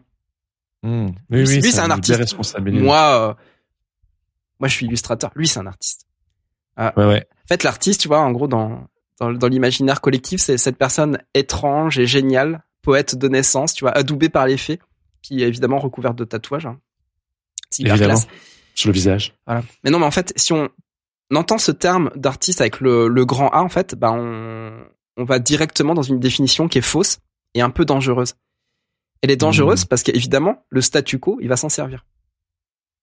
Il va se servir de cette image de l'artiste. L'artiste, c'est sacré. Oui, pour te déresponsabiliser et, et- ouais, c'est ça. L'artiste, c'est fait pour les gens qui ont du talent. Tu n'as pas de talent, tu n'es pas un artiste. Au final. Et en fait, on te met ça dans le crâne. Et du coup, bah, c'est ce qui fait que tu, euh, là, tu es aussi dans une injonction qui, euh, qui est toujours véhiculée par le, le statu quo, quel qu'il soit le statu quo. Je parle pas de- forcément de celui d'avant et, de, et du nouveau, mais c'est, c'est un petit peu ça, le chemin sur lequel il veut t'emmener, en fait. Il veut te faire croire Ouais. qu'il y a une étiquette.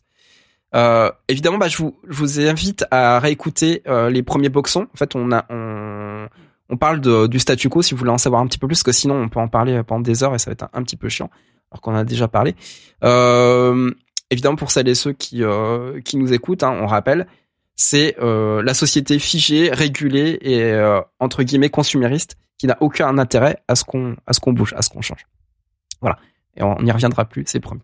Alors, artiste, c'est un problème d'étiquette. Mais l'art, l'art, ça fait peur. Euh, l'art, c'est pas forcément synonyme de beau. Et en réalité, l'art, c'est ce que nous faisons quand nous sommes pleinement vivants. Est-ce que tu es d'accord avec ça?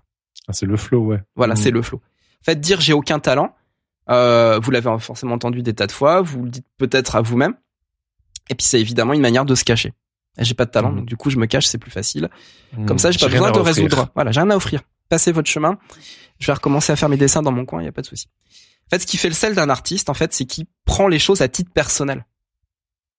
Ah, Ça, c'est sûr. Il s'en On fout prend pas, les quoi. choses à... ouais, voilà, il s'en fout pas. Euh, ou elle s'en fout pas. Euh, L'art est ce que nous sommes. Il est ce que nous faisons et il reflète aussi nos besoins. Ça, c'est Mhm. super important. C'est quoi, c'est quoi nos besoins? C'est quoi euh, de, de, de, de quoi on a, de quoi on a envie? En fait, l'ar- l'artiste, il est là pour euh, euh, pour répondre à pour répondre à ça. En fait, c'est quelqu'un qui utilise la bravoure, le courage, hein, la version Ren- Brené Brown évidemment, euh, la perspicacité, la créativité et l'audace pour aller défier le statu quo en fait. Mhm. Euh, l'art c'est pas un gène, c'est pas un talent spécifique, et c'est ce que je disais tout à l'heure, c'est une attitude, c'est une posture. Coucou les arts martiaux. Ouais, j'aime bien parce que quand on fait péter un peu ce le cadre cadre-là, l'artiste, voilà. on peut aller piocher dans notre euh, dans notre mallette d'ou- d'outils. Ah oui. On, s'enferme à- pas dans. Je suis, moi, je ne suis que illustrateur, moi, je ne suis que graphiste, moi, je suis podcaster et, Mhm. et on du est tous coup, artistes. on, on- enlève des parties de notre être, alors qu'en fait, on a tous et toutes une mallette dans laquelle on peut venir piocher en fonction des situations.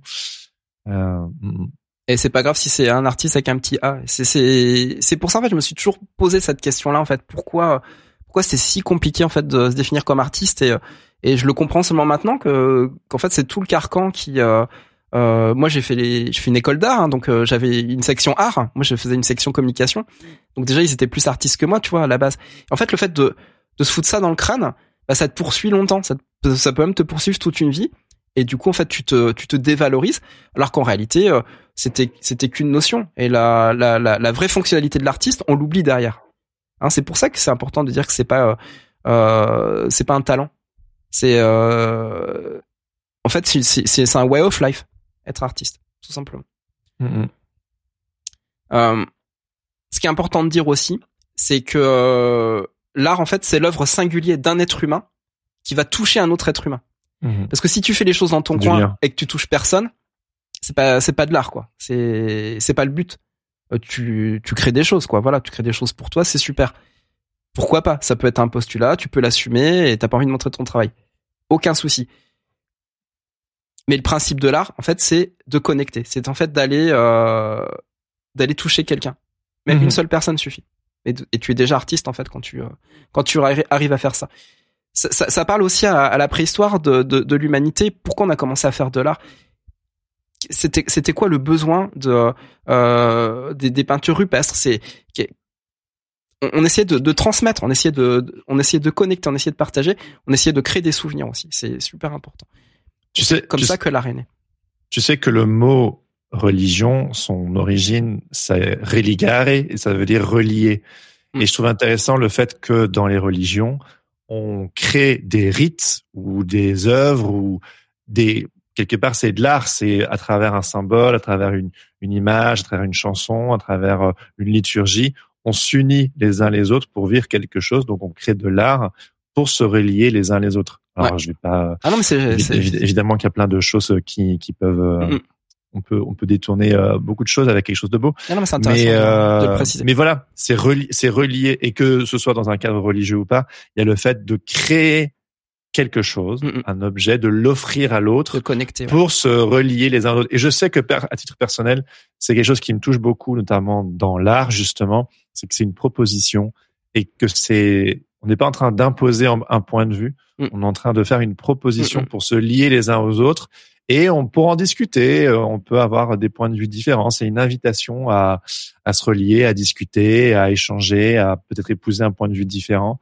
Euh, là où un discours ou quelque chose de plus noir et blanc peut-être euh, parfois un peu plus un peu plus clivant je trouve que l'art a cette possibilité là et c'est ce qui fait que ça m'a vraiment attiré ça ça a été une troisième voie euh, quand on se retrouve parfois dans des contextes un peu euh, c'est oui ou c'est non Mm. ah ben l'art permet une troisième une troisième voie Complètement, ouais, c'est ça. Et Seth Godin, en fait, il a, il a une, un petit peu une définition, en fait, euh, je, je vous la propose. Hein. Il dit que s'emparer de nouveaux terrains de jeu, établir des liens entre les personnes ou les idées, travailler sans carte. Si vous Mhm. faites cela, vous êtes déjà un artiste ou une artiste.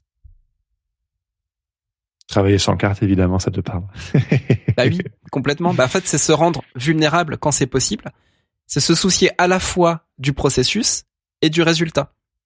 En fait, c'est le type de craft en fait que notre société euh, nouvelle, en fait, cette société euh, de, de l'éco- l'économie connectée, en fait, elle embrasse et qu'elle réclame surtout. Elle a, elle a, besoin, elle a besoin en fait de, de vulnérabilité. Et ça marche. Hmm. D'ailleurs, vous pouvez réécouter le, boxon numéro 2 où je vous raconte l'histoire de, Mick Gordon, le, compositeur de, de la musique de Doom en fait, où il parle justement du concept change the process to change the outcome, c'est-à-dire ne pas rester euh, bêtement dans, ce qu'on sait faire et que si on nous remet en question, en fait, il faut savoir se remettre soi-même en question pour aller encore plus loin et, et que ça soit que ça soit un succès. En fait, c'est une espèce de tu te prends un mur dans la gueule, bang, hop, t'apprends quelque chose, bang, succès. C'est vrai que si tu te mets en vulnérabilité tu te mets dans la zone de sécurité Ouais. et tu éludes à la zone d'inconfort Ouais. et c'est là où euh, Il peut se passer des choses. ouais ouais que t'attendais pas et vraiment ça fait flipper c'est normal que ça fasse flipper euh, c'est tout à fait normal de ressentir ça les grands sportifs avant un grand événement euh, ils ont la boule au ventre un quelqu'un qui a fait de la, de la scène toute sa vie euh, et Oui. qui monte sur la, la scène de l'Olympia il a la boule au ventre c'est c'est c'est une réaction normale et humaine Il paraît que je, je crois, vous m'excuserez si je me trompe, mais je crois que c'est Jacques Brel qui avant euh, chaque scène euh, vomissait. euh, tu c'est m'étonnes Jacques Brel ou quelqu'un d'autre je sais pas je j'ai pas entendu sur Jacques Brel la- l'anecdote mais ça- peu importe on, on imagine très bien que Ouais, voilà. Si vous l'avez euh, chez vous dans, ou dans le chat, vous nous le dites. Mais oui, c'est ça. C'est cet effet-là, en fait. C'était cet effet de flip, en fait, quand on, on se retrouve sur, la, sur la ligne limite. Ouais, quelqu'un nous dit dans le chat, c'est bien Brel. Bien et on s'imaginerait pas, c'est, tellement un artiste tellement euh, Bah, est- énorme. Et en fait, euh, bah même lui, il dégueulait avant, avant chaque passage sur scène. Mais tu me fais, tu me fais mon, euh, tu me fais mon enchaînement magnifique, euh, je t'en prie, je t'en prie, mon ami. C'est- génial. ça. Pourquoi Jacques Brel, il, il vomissait? Son avis?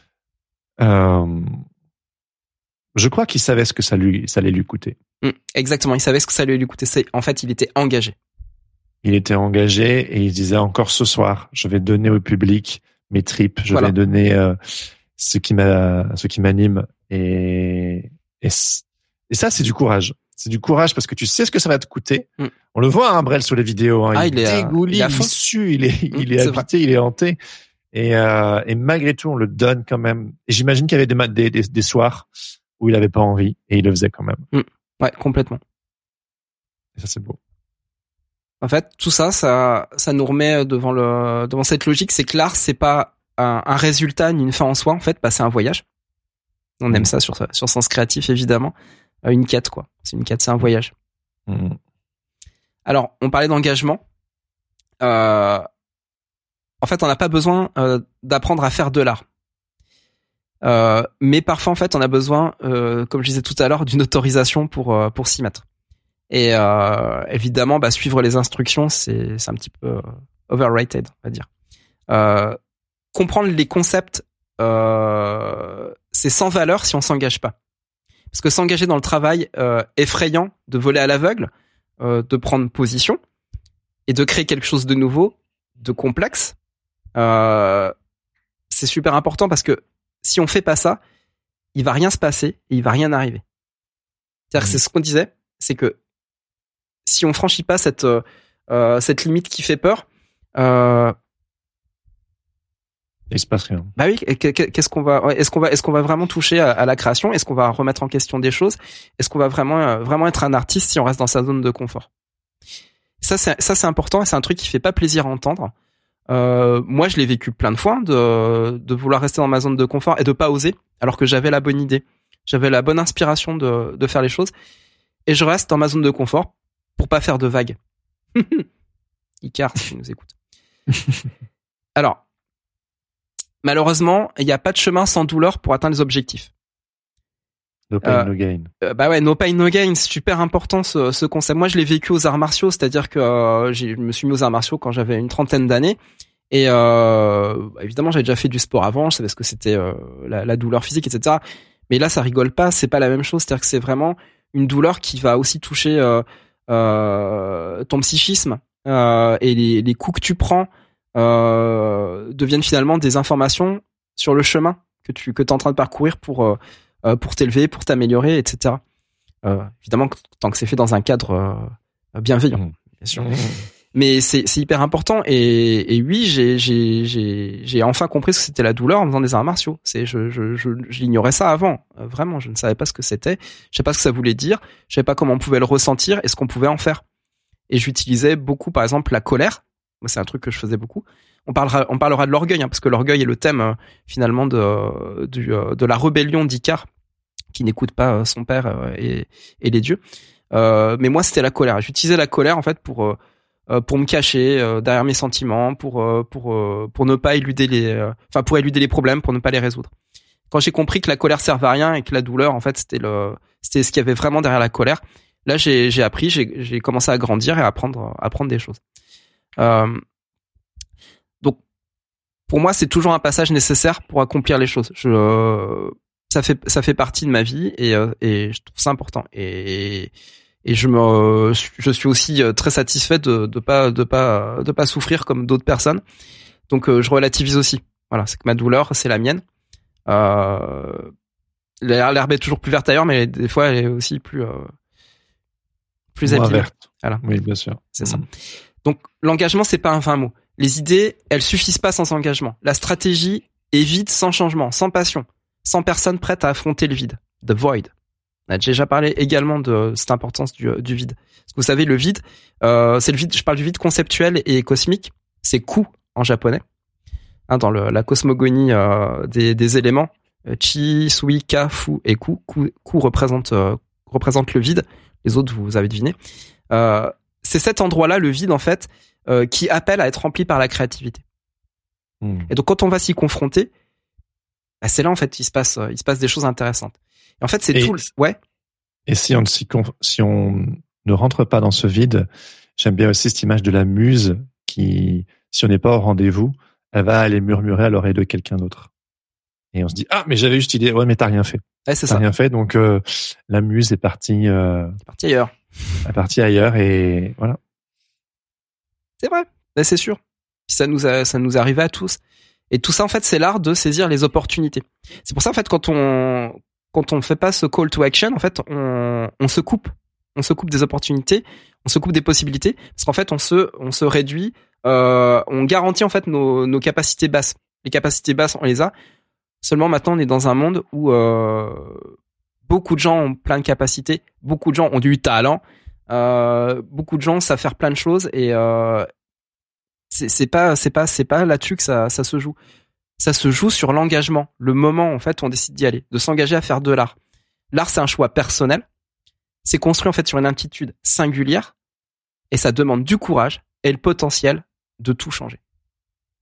En soi, hein, évidemment. On change en soi pour Mmh. changer, euh, changer l'extérieur. Évidemment, bah ça, ça rappelle à la phrase euh, que vous avez sûrement déjà entendue. Le monde est rempli en fait de gens ordinaires qui font des choses extraordinaires. Hmm. Oui, c'est important, je t'ai rappelé ça, ouais. Bah oui.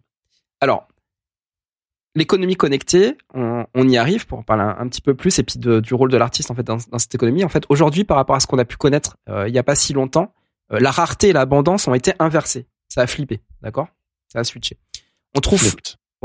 on trouve facilement du travail de grande qualité partout. Le monde est rempli de personnes, comme j'ai dit, qui sont surqualifiées et compétentes. En gros, c'est la jungle.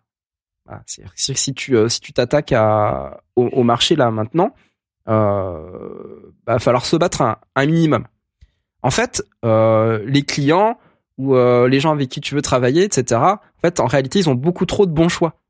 Ils ont pléthore, c'est la profusion. Par contre, ce qui est rare, c'est la confiance, la capacité à connecter et l'effet de surprise. Ça, ce sont des denrées rares. Et quand on sait les utiliser, ça peut vraiment changer le jeu. Game changers. La nouvelle sorte de rareté, c'est le travail émotionnel de l'art. En fait, c'est le risque de creuser profondément pour se connecter et surprendre. C'est la patience nécessaire pour établir la confiance, le courage nécessaire pour dire je l'ai fait, j'ai fait ça. Et tout Mhm. ça, c'est rare et précieux. Et évidemment, tout ça, ça évolue tout le temps. En fait, l'art, il est flippant parce qu'il implique toujours de s'éloigner de la zone de confort vers l'inconnu. Alors, c'est pas moi qui le dis, c'est Seth Godin lui-même et ça me fait super plaisir. You are chaos and there is nothing to keep you out. Oui. Deal with it. Et autant, autant faire avec. C'est ça. Et bah oui, tiens, on va se gêner. Et dans le chaos de cette, de cette économie connectée, en fait, de cette révolution 3.0, euh, le réseau, en fait, il relie les gens les uns aux autres. Il relie les gens aux organisations et puis les gens aux idées. Et ça, c'est super powerful. Nous, c'est un petit peu ce qu'on essaye de, euh, de faire, évidemment, sur Sens Créatif, c'est de relier les idées aux gens, les gens aux idées. Nous, on est, on est vraiment euh, euh, dans cette partie-là de, de l'économie. Ouais. En fait, on Mhm. essaye d'amplifier l'étrangeté. Et, euh, et le réseau, en fait, il aide aussi les tribus à se former. Et nous, on est super contents euh, d'avoir le Patate Club. Et on, en profite pour vous remercier tous et toutes au passage. Big up. Big up. En fait, ce qu'on alimente euh, vers le réseau, en fait, change ce que l'on obtient en retour. Ça, c'est là, là, on est dans du marketing, mais c'est super important parce que la valeur qu'en fait qu'on euh, crée, elle est directement liée à la quantité d'informations précieuses euh, qu'on peut produire. Parce qu'on peut aussi faire de, de, de, de, euh, du, du, du produit pourri, des informations merdiques. C'est possible aussi. Mais on obtient en retour de la merde Ouais, voilà. évidemment. C'est aussi lié à la confiance en fait qu'on peut gagner parce que c'est évidemment bah on on vous nous faites confiance, nous, on vous apporte des, des émissions, vous nous faites confiance avec les, les sujets qu'on aborde, les gens qu'on va rencontrer, et puis aussi la fréquence euh, à laquelle en fait on fait preuve de cette singularité aussi, parce qu'on peut Mhm. faire aussi des coups d'éclat, mais un coup d'éclat ça te fait pas euh, vivre toute ta vie quoi, évidemment. Faut pouvoir répéter ce euh, cette logique. Et c'est, que la régularité qui peut plus ou moins garantir un coup Ah ouais. d'éclat euh, de temps en temps. C'est ça. Malheureusement, j'ai envie de dire. En fait, il y a pas le choix. C'est-à-dire, euh, alors moi, je suis un, je suis un feignant qui aime bien faire des coups d'éclat. Bah, et c'est pas une bonne stratégie. C'est pas une bonne stratégie. Voilà. Et c'est pour ça que, bah, en grandissant, en, en évoluant dans cette carrière-là, j'apprends à être beaucoup plus régulier. Et puis aussi à reconnaître que ce que j'ai fait avant, euh, c'est pas du flanc, quoi. C'est-à-dire qu'en fait, on peut, on peut aligner les choses. Euh, on peut les recycler, on peut s'en servir, on peut, on peut remettre au goût du jour euh, de d'anciennes idées qu'on qu'on pensait euh, désuètes, mais qui en fait fonctionnent très bien, parce que c'est que, c'est que des questions de cycle. Et, euh, et tout ça, tout ça est vachement important. Parce qu'en aujourd'hui, en fait, ce qui compte, euh, c'est pas tellement les constructions qu'on a réussi à faire. En fait, c'est les ponts qu'on construit pour relier Oui. les gens entre eux, en fait. C'est du recyclage, c'est de l'éco-créativité au final. Voilà. Mais les ponts, eux, euh, ce- c'est pas de l'éco-créativité. Les ponts, il non, faut, non, il faut les raison. créer. C'est la... Oui, c'est ça. C'est là où la créativité. C'est là où l'art. faire des liens. Mm. Ouais, c'est ça où là. Ouais, L'art, ouais, il se passe sur les ponts, il se passe pas sur euh, les. Et l'art, euh, je sur les, dis que l'art, ça peut aussi, ça peut être une création, mais ça peut aussi être une attitude, genre Oui. par exemple de l'indulgence. Supposons que Mm. par exemple vous avez, vous, a- vous êtes venu à votre rendez-vous euh, artistique euh, et euh, je sais pas, par exemple, nous on fait un épisode de, Source Créatif euh, grosso modo toutes les semaines en ce moment. Il y a des épisodes qui sont meilleurs que d'autres, mais euh, là où certains épisodes sont peut-être moindres, si on n'était pas indulgent avec nous-mêmes, Mm. on ferait pas le pont pour se dire à un moment donné dans deux mois, me dire, eh mais en fait on avait fait ça là et ça on peut le réutiliser. Donc du coup le pont ça peut être euh, euh, ça peut être l'épisode en soi, mais ça peut aussi être l'attitude avec laquelle on l'a abordé. Et quand, par exemple, c'est pas toujours euh, quand on, ce qu'on crée n'est parfois pas au rendez-vous, eh ben euh, c'est pas grave. C'est tout, tout se recycle, tout se réutilise. Et si on s'attache à ce sentiment de honte, Mm. eh ben on le jette aux oubliettes et on ne permet pas à la magie de, s'opérer et de la réutiliser à un moment donné ou quelque part on sera peut-être mieux aligné ou les circonstances seront Ah, complètement. Et le statu quo, euh, il va te-. Il va t'amener à ce sentiment de honte. Parce qu'en Ouais, fait, il, il- c'est, il va, il- Fucking statu quo de merde. Bah oui, mais il est, c'est, c'est, c'est fait pour ça. Il va, il va, il va, euh, il va se connecter à ton, ton cerveau reptilien. Et c'est là où, en fait, la, la peur, la honte, euh, vont prendre beaucoup d'importance. Et c'est pour ça que tout ça se travaille, parce que euh, on peut, on peut être vite flippé par, euh, par tout ça.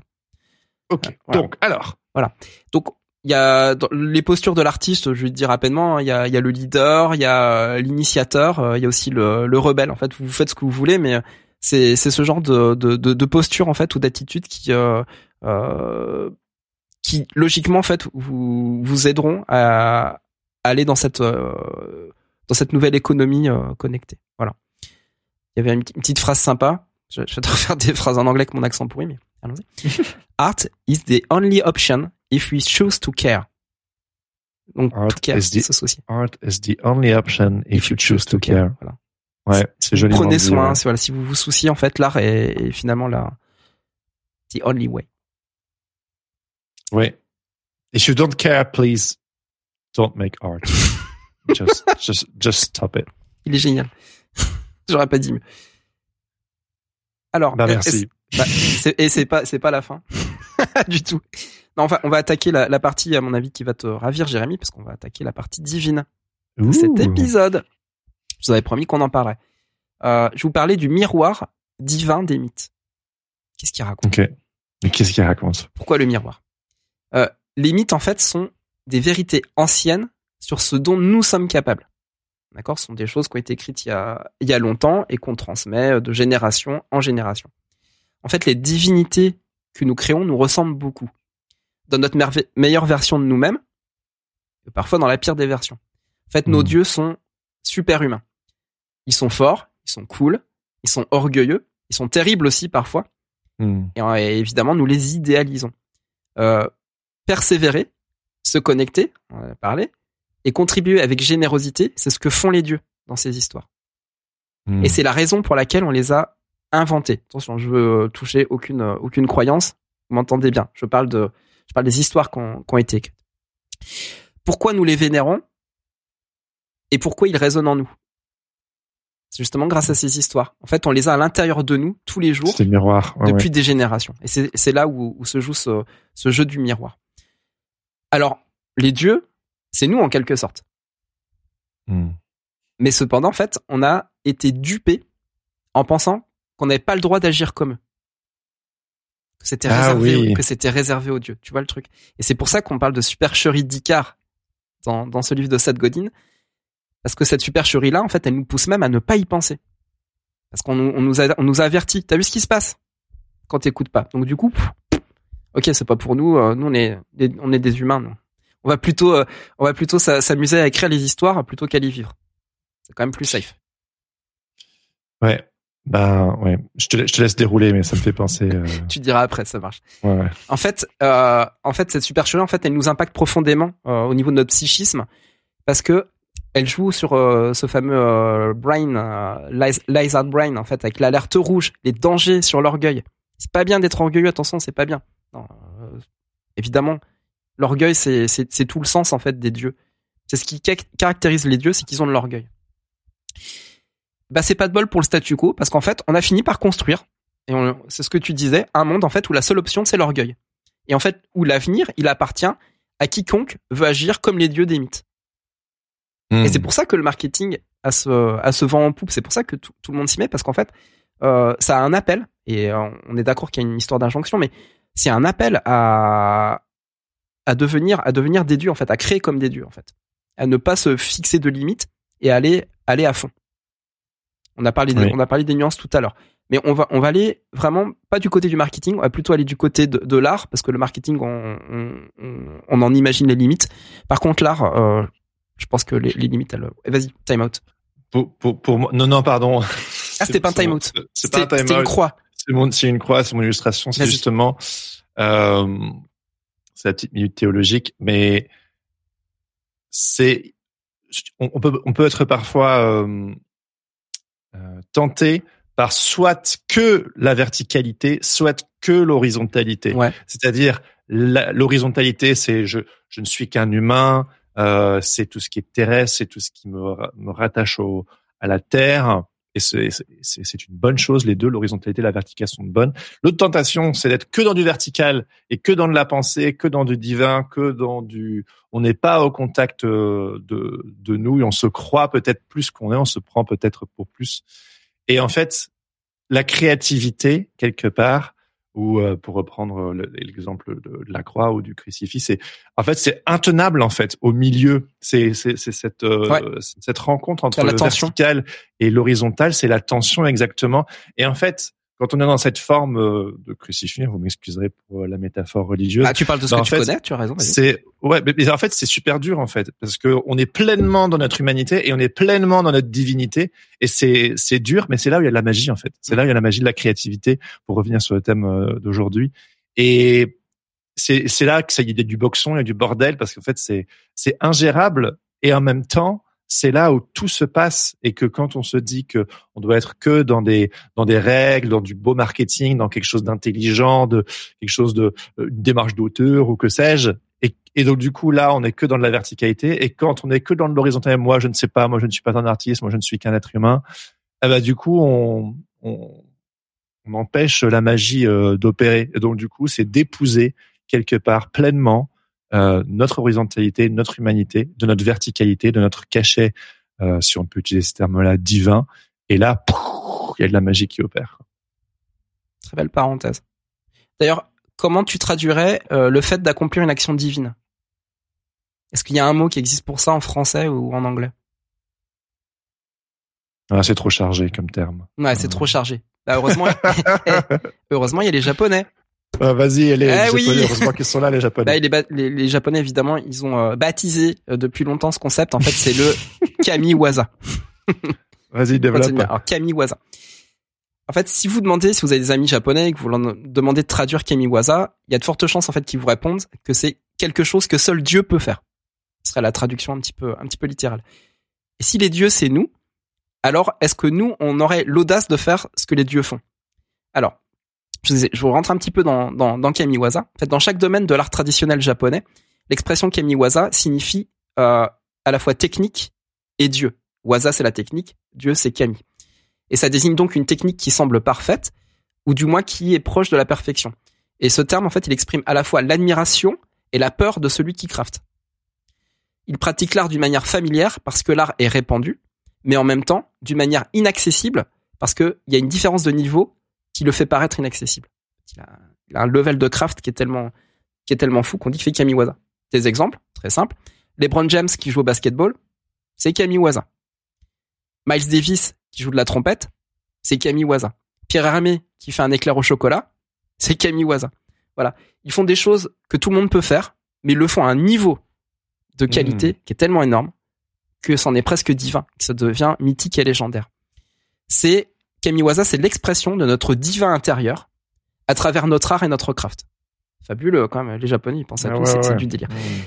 Il exprime pur, il s'exprime purement et sans conscience de soi. C'est-à-dire que quand LeBron James joue au basket, il joue au basket. Il se dit pas, je suis le grand LeBron James, euh, je fais des choses merveilleuses et les autres sont nuls. Non, non, il, pense pas ça. sur le terrain. Miles il Davis, voilà, faire. joue de la trompette. Pierre Hermé, il est concentré uniquement sur le fait de faire un bon gâteau. Ils sont pleinement dans, et ça, c'est quelque chose qui nous rapproche aussi de la notion de flow. Ouais, Évidemment. ouais. Flow C'est à, chérir. Voilà, exactement, c'est ça. Donc, comme on l'a démontré, en fait, l'orgueil nous rend divin et être divin nous rend humain. La boucle. Ah, la boucle est bouclée. Voilà, c'est pas mal ça. Voilà. Hmm. C'est se connecter à notre divin pour revenir à notre humanité. Partagée. Et si on L'état parle de grâce, comme dit Loubimi. l'état de grâce, super. Bah, Lou, c'est exactement ça, l'état de grâce. Et évidemment, si on parle d'orgueil, on doit aussi parler d'humilité. Et ça, l'humilité, bah, évidemment, on en a euh, des kilotonnes à revendre. On est tous des super modestes en puissance. On a construit des couches et des couches Non, ça c'est de la fausse humilité. Ouais, c'est ça. On a construit des couches et des couches de cette fausse humilité. En fait, c'est de la propagande. C'est pour renforcer justement cette fausse humilité, cette euh, cette fausse modestie en fait euh, de l'artiste qui cache et parfois se cache derrière son art. Hmm. En fait, on est consumé par l'humilité de se la jouer safe. On continue à voler trop bas et on a tellement peur de faire preuve d'orgueil, tellement peur en fait de la honte de nous faire dire qu'on a volé trop haut et on est tellement paralysé par la peur de ne pas nous intégrer. En fait, qu'on accepte docilement la propagande du statu quo Hmm. et qu'en fait, on fait pas ce dont on est capable. Et ça c'est bien dommage. C'est bien dommage. C'est pour ça que l'art exige que l'on s'engage. Le, le terme est important Ouais, dans la voie du kamiwaza. Voilà. On va pas devenir kamiwaza comme ça, hein, évidemment. Euh, l'art, c'est pas vraiment de l'art tant qu'il n'est pas connecté au moins à une autre personne, ce que- comme on a dit, ou qu'il l'ait touché. Et c'est là l'énorme différence entre l'art et le marketing direct. Parce que le Mhm. marketing direct, hein, c'est simple. hein. Euh, si tu fais ça, tu obtiens ça. Voilà. En gros, c'est un peu, un peu le principe. Avec l'art, le deal, c'est plutôt euh, tu verras. tu devras le faire ou tu Hmm. devras l'explorer si tu veux qu'il se passe quelque chose. Hmm. Et l'orgueil impliqué en fait dans cette décision-là, il est vraiment powerful. Euh, parce qu'en fait, on imagine peut-être que ça ne marchera pas. Mais on pourrait aussi se dire, si on est un tout petit peu plus engagé, peut-être que ça pourrait ne pas marcher. Tu vois la nuance? Hmm. Peut-être que ça ne marchera pas versus peut-être que ça pourrait ne pas marcher. Et autant y aller quoi qu'il en soit. Autant y aller, voilà. Et puis après, euh, Je me suis dit, du temps, tu, on s'en balance. tu, re- Ouais, c'est tu, ça. tu rééquilibres. Ouais, ouais, En fait, on nous a appris que seul un dieu mythologique, en fait, il a le droit euh, d'aborder le monde avec ce genre de confiance en soi. Et évidemment, bah, les chances de succès euh, commencent petites, elles augmentent lentement. C'est-à-dire que, euh, évidemment, on n'est pas, on n'est pas des dieux non plus. Et l'engagement d'une fois euh, sur un acte de kamiwaza, ça suffira pas. C'est, il faut s'engager une vie entière en fait d'actes de kamiwaza. Si on a, si on commence seulement aujourd'hui, c'est pas grave. C'est juste un entraînement et on, s'y met et on, on le fait en fait. C'est un processus. C'est pas du tout un coup d'éclat. Et en fait, notre craft et notre art et vice versa. Oui, oui. Je trouve que s'engager n'a rien de d'un coup d'éclat en fait. C'est quelque chose de qui se fait à l'abri des regards, euh, qui et évidemment il se fait remarquer parce qu'on parce qu'on est engagé. Donc du coup, euh, par exemple, euh, s'engager publiquement et pas tenir sa promesse, c'est peut-être un petit peu dommage. C'est mettre un peu une grosse emphase. C'est c'est un truc que tu m'avais même euh, fait remarquer sur euh, la newsletter euh, Sens Créatif avec le Ninja Créatif où je t'avais dit euh, ah euh, parce que du jour au lendemain tu hop t'avais rajouté le Ninja Créatif dans la newsletter. Ouais. et je t'avais dit ah on devrait peut-être faire une newsletter pour justement en parler tu m'as dit oh, on s'en bat les couilles on y va quoi. Ouais. genre il y a pas besoin de faire justement un coup d'éclat pour dire hey je vais faire ça. Tu l'as juste fait et ça a très bien marché. Il y a pas eu besoin de Ouais, ça partait faire euh, je l'avais pas conscientisé, mais ça partait de cette idée-là de se dire, euh, on le fait. Et puis, et puis c'est tout. Pas, mouvement. voilà, pas, pas, de, pas de marketing et on le fait, on fait du mouvement. just, ju- just do it et puis et puis on verra bien En fait, quand on hésite à, à s'engager, en fait, on sabote notre créativité. Mhm. Et pourquoi on hésite à s'engager? Parce que souvent parce qu'on est en fait attaché à ce qui pourrait peut-être arriver. Tu vois ça, c'est la peur de l'échec, de la réussite. Vous connaissez le, le topo. Mais cet attachement-là, en fait, il tue notre créativité. Et renoncer à notre attachement, à ce qui pourrait arriver, c'est une partie essentielle de l'engagement. Je m'explique là-dessus. à mesure, en fait, qu'on s'attache à des retours positifs, c'est cool, hein, on a des retours positifs. Mais à mesure Ouais, qu'on s'y attache, en fait, on commence à imaginer ce qui se passera si ils arrivent plus ouais et animé par cette angoisse latente, en fait, on altère euh, ce qu'on fabrique pour augmenter les chances que ça se produise. Et quand ils se produisent pas, et ben du coup, on commence à remettre en question notre créativité et encore à la modifier encore plus, encore à l'altérer, à la teinter, etc. Puis en fait, au bout du compte, en fait, on fait plus du tout d'art. Et c'est ce que tu disais. On finit par faire du marketing, puis pas du bon marketing en plus. oui on vend du vent On vend et du ça vent, il y a, rien de pire moi ça me oh, ça Alors me évidemment, on, a dit c'est pas c'est pas non plus euh, bien d'être euh, d'être dans cet euh, alignement de, de pureté absolue, mais et puis évidemment, il faut savoir pivoter et, et, et- et translater un petit peu. Mais si, on, si on abandonne tout, euh, tout ce qui fait en fait no- notre créativité, parce qu'en fait, on, on a juste peur de l'angoisse de, de l'altérer, c'est là en fait on fout tout par terre. Et en fait, un, un, projet créatif, l'art, c'est une évolution, euh, un développement constant. C'est important de voir qu'il est jamais, euh, qu'il est jamais figé. On a un petit peu charrette sur sur le temps, donc je vais pas vous parler de Moon Muso. Mais si ça vous intéresse, euh, le Moon Muso en fait c'est euh, c'est un petit peu la, la pratique spirituelle des, des samouraïs euh, qui consistait à se détacher en fait de, de tout, c'est-à-dire euh, on n'a pas de désir, on n'a pas de pensée. Voilà. Ouais, ouais. C'est encore voilà, pour pour vous dire que tout ça a été évidemment euh, déjà expérimenté dans l'histoire de l'humanité par euh, par des personnes qui s'y connaissent. En fait, la perspective d'être apprécié euh, pour son art est effrayante parce que ça signifie qu'en fait qu'on peut pas mesurer le résultat euh, pendant la planification et pendant l'exécution du projet. Et en fait, ça nous oblige à nous engager dans nos actions, indépendamment de tout attachement qu'on Mhm. pourrait avoir par rapport à ce qui pourrait arriver ensuite. L'art n'est pas le résultat, euh, c'est pas un résultat en fait qui se quantifie. C'est juste du don. C'est du don. C'est ça la générosité. Mm. Et donc c'est un engagement total dans le processus, euh, dans une direction. Et comme tu disais, bah voilà, c'est un peu le gros mot, c'est la direction de la générosité. Voilà. Mhm.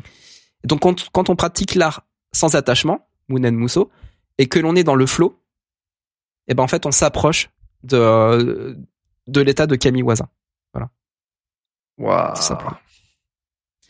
Donc, si jamais vous avez peur euh, justement de, des- critiques ou des, ou des mauvais, retours hein, dans ce que vous publiez, dans, ce- dans, ce que vous faites, dites-vous aussi toujours que euh, les, critiques ont tout le temps faux et que vous pouvez les retourner comme des crêpes.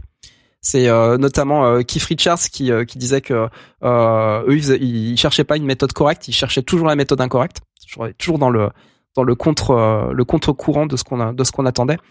Euh, et puis je vois aussi la l'anecdote super rigolote d'un euh, d'un restaurateur en fait qui avait reçu une, une note une grosse note de merde je ne sais plus sur quelle sur quelle plateforme où le où un gars en fait disait euh, c'est le pire sandwich que j'ai jamais mangé de ma vie. Et en fait lui il en avait fait euh, de la com de, de cet avis là il avait dit venez dans mon restaurant J'ai c'est le mange le pire sandwich de la vie de ce mec là Ouais. voilà. Donc on peut on peut toujours euh, retourner une critique c'est pas un problème. J'ai bien aimé aussi Hugo Bienvenu euh, la semaine dernière qui nous Ah, disait que bah moi ça a vraiment fait un petit peu de tilt où tu c'est un processus comme tu l'as dit et de l'extérieur les gens ne voient pas le processus. Et donc toi si tu sais où t'en es et qu'on te fait des retours tu sais c'est comme tu, quand tu files un croquis à un, un client et qui n'arrive pas à se projeter dans le produit fini et qui est genre ouais mais bof mais tu, mais c'est parce que c'est pas fini ok. Moi je sais euh, je sais où je vais et donc du coup si vous savez si votre boussole intérieure est suffisamment ancrée, vous savez où vous allez, vous savez pourquoi vous faites les choses, euh, gardez euh, ça euh, précieusement parce qu'en fait tous les les inputs extérieurs qui euh, qui qui sont juste pas aussi comment dire au fait de ce que vous faites, c'est juste un regard extérieur non informé ou pas complet.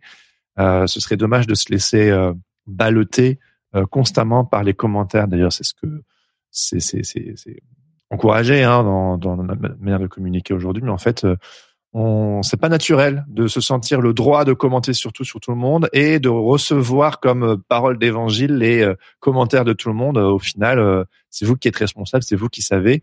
Et si vous avez besoin de, persévérer dans une dans une direction euh, bah faites-le ça je trouve peut-être les commentaires ont raison mais c'est important qu'à un moment que ça vienne de vous Mm. et que c'est pas l'autre euh, au final qui après il faut savoir écouter hein, mais si bon. vous y croyez faites-le si vous cassez la gueule bah relevez-vous voilà c'est un peu le c'est un peu le principe si Mhm. votre art euh, est merdique bah euh, faites-en un meilleur ouais non mais c'est vrai ou euh, ou devenez euh, le maître des, des nanars par exemple faites des mauvais films Voilà, genre, ça, peut être, ça, peut devenir une compétence, ça peut devenir Ouais. un talent.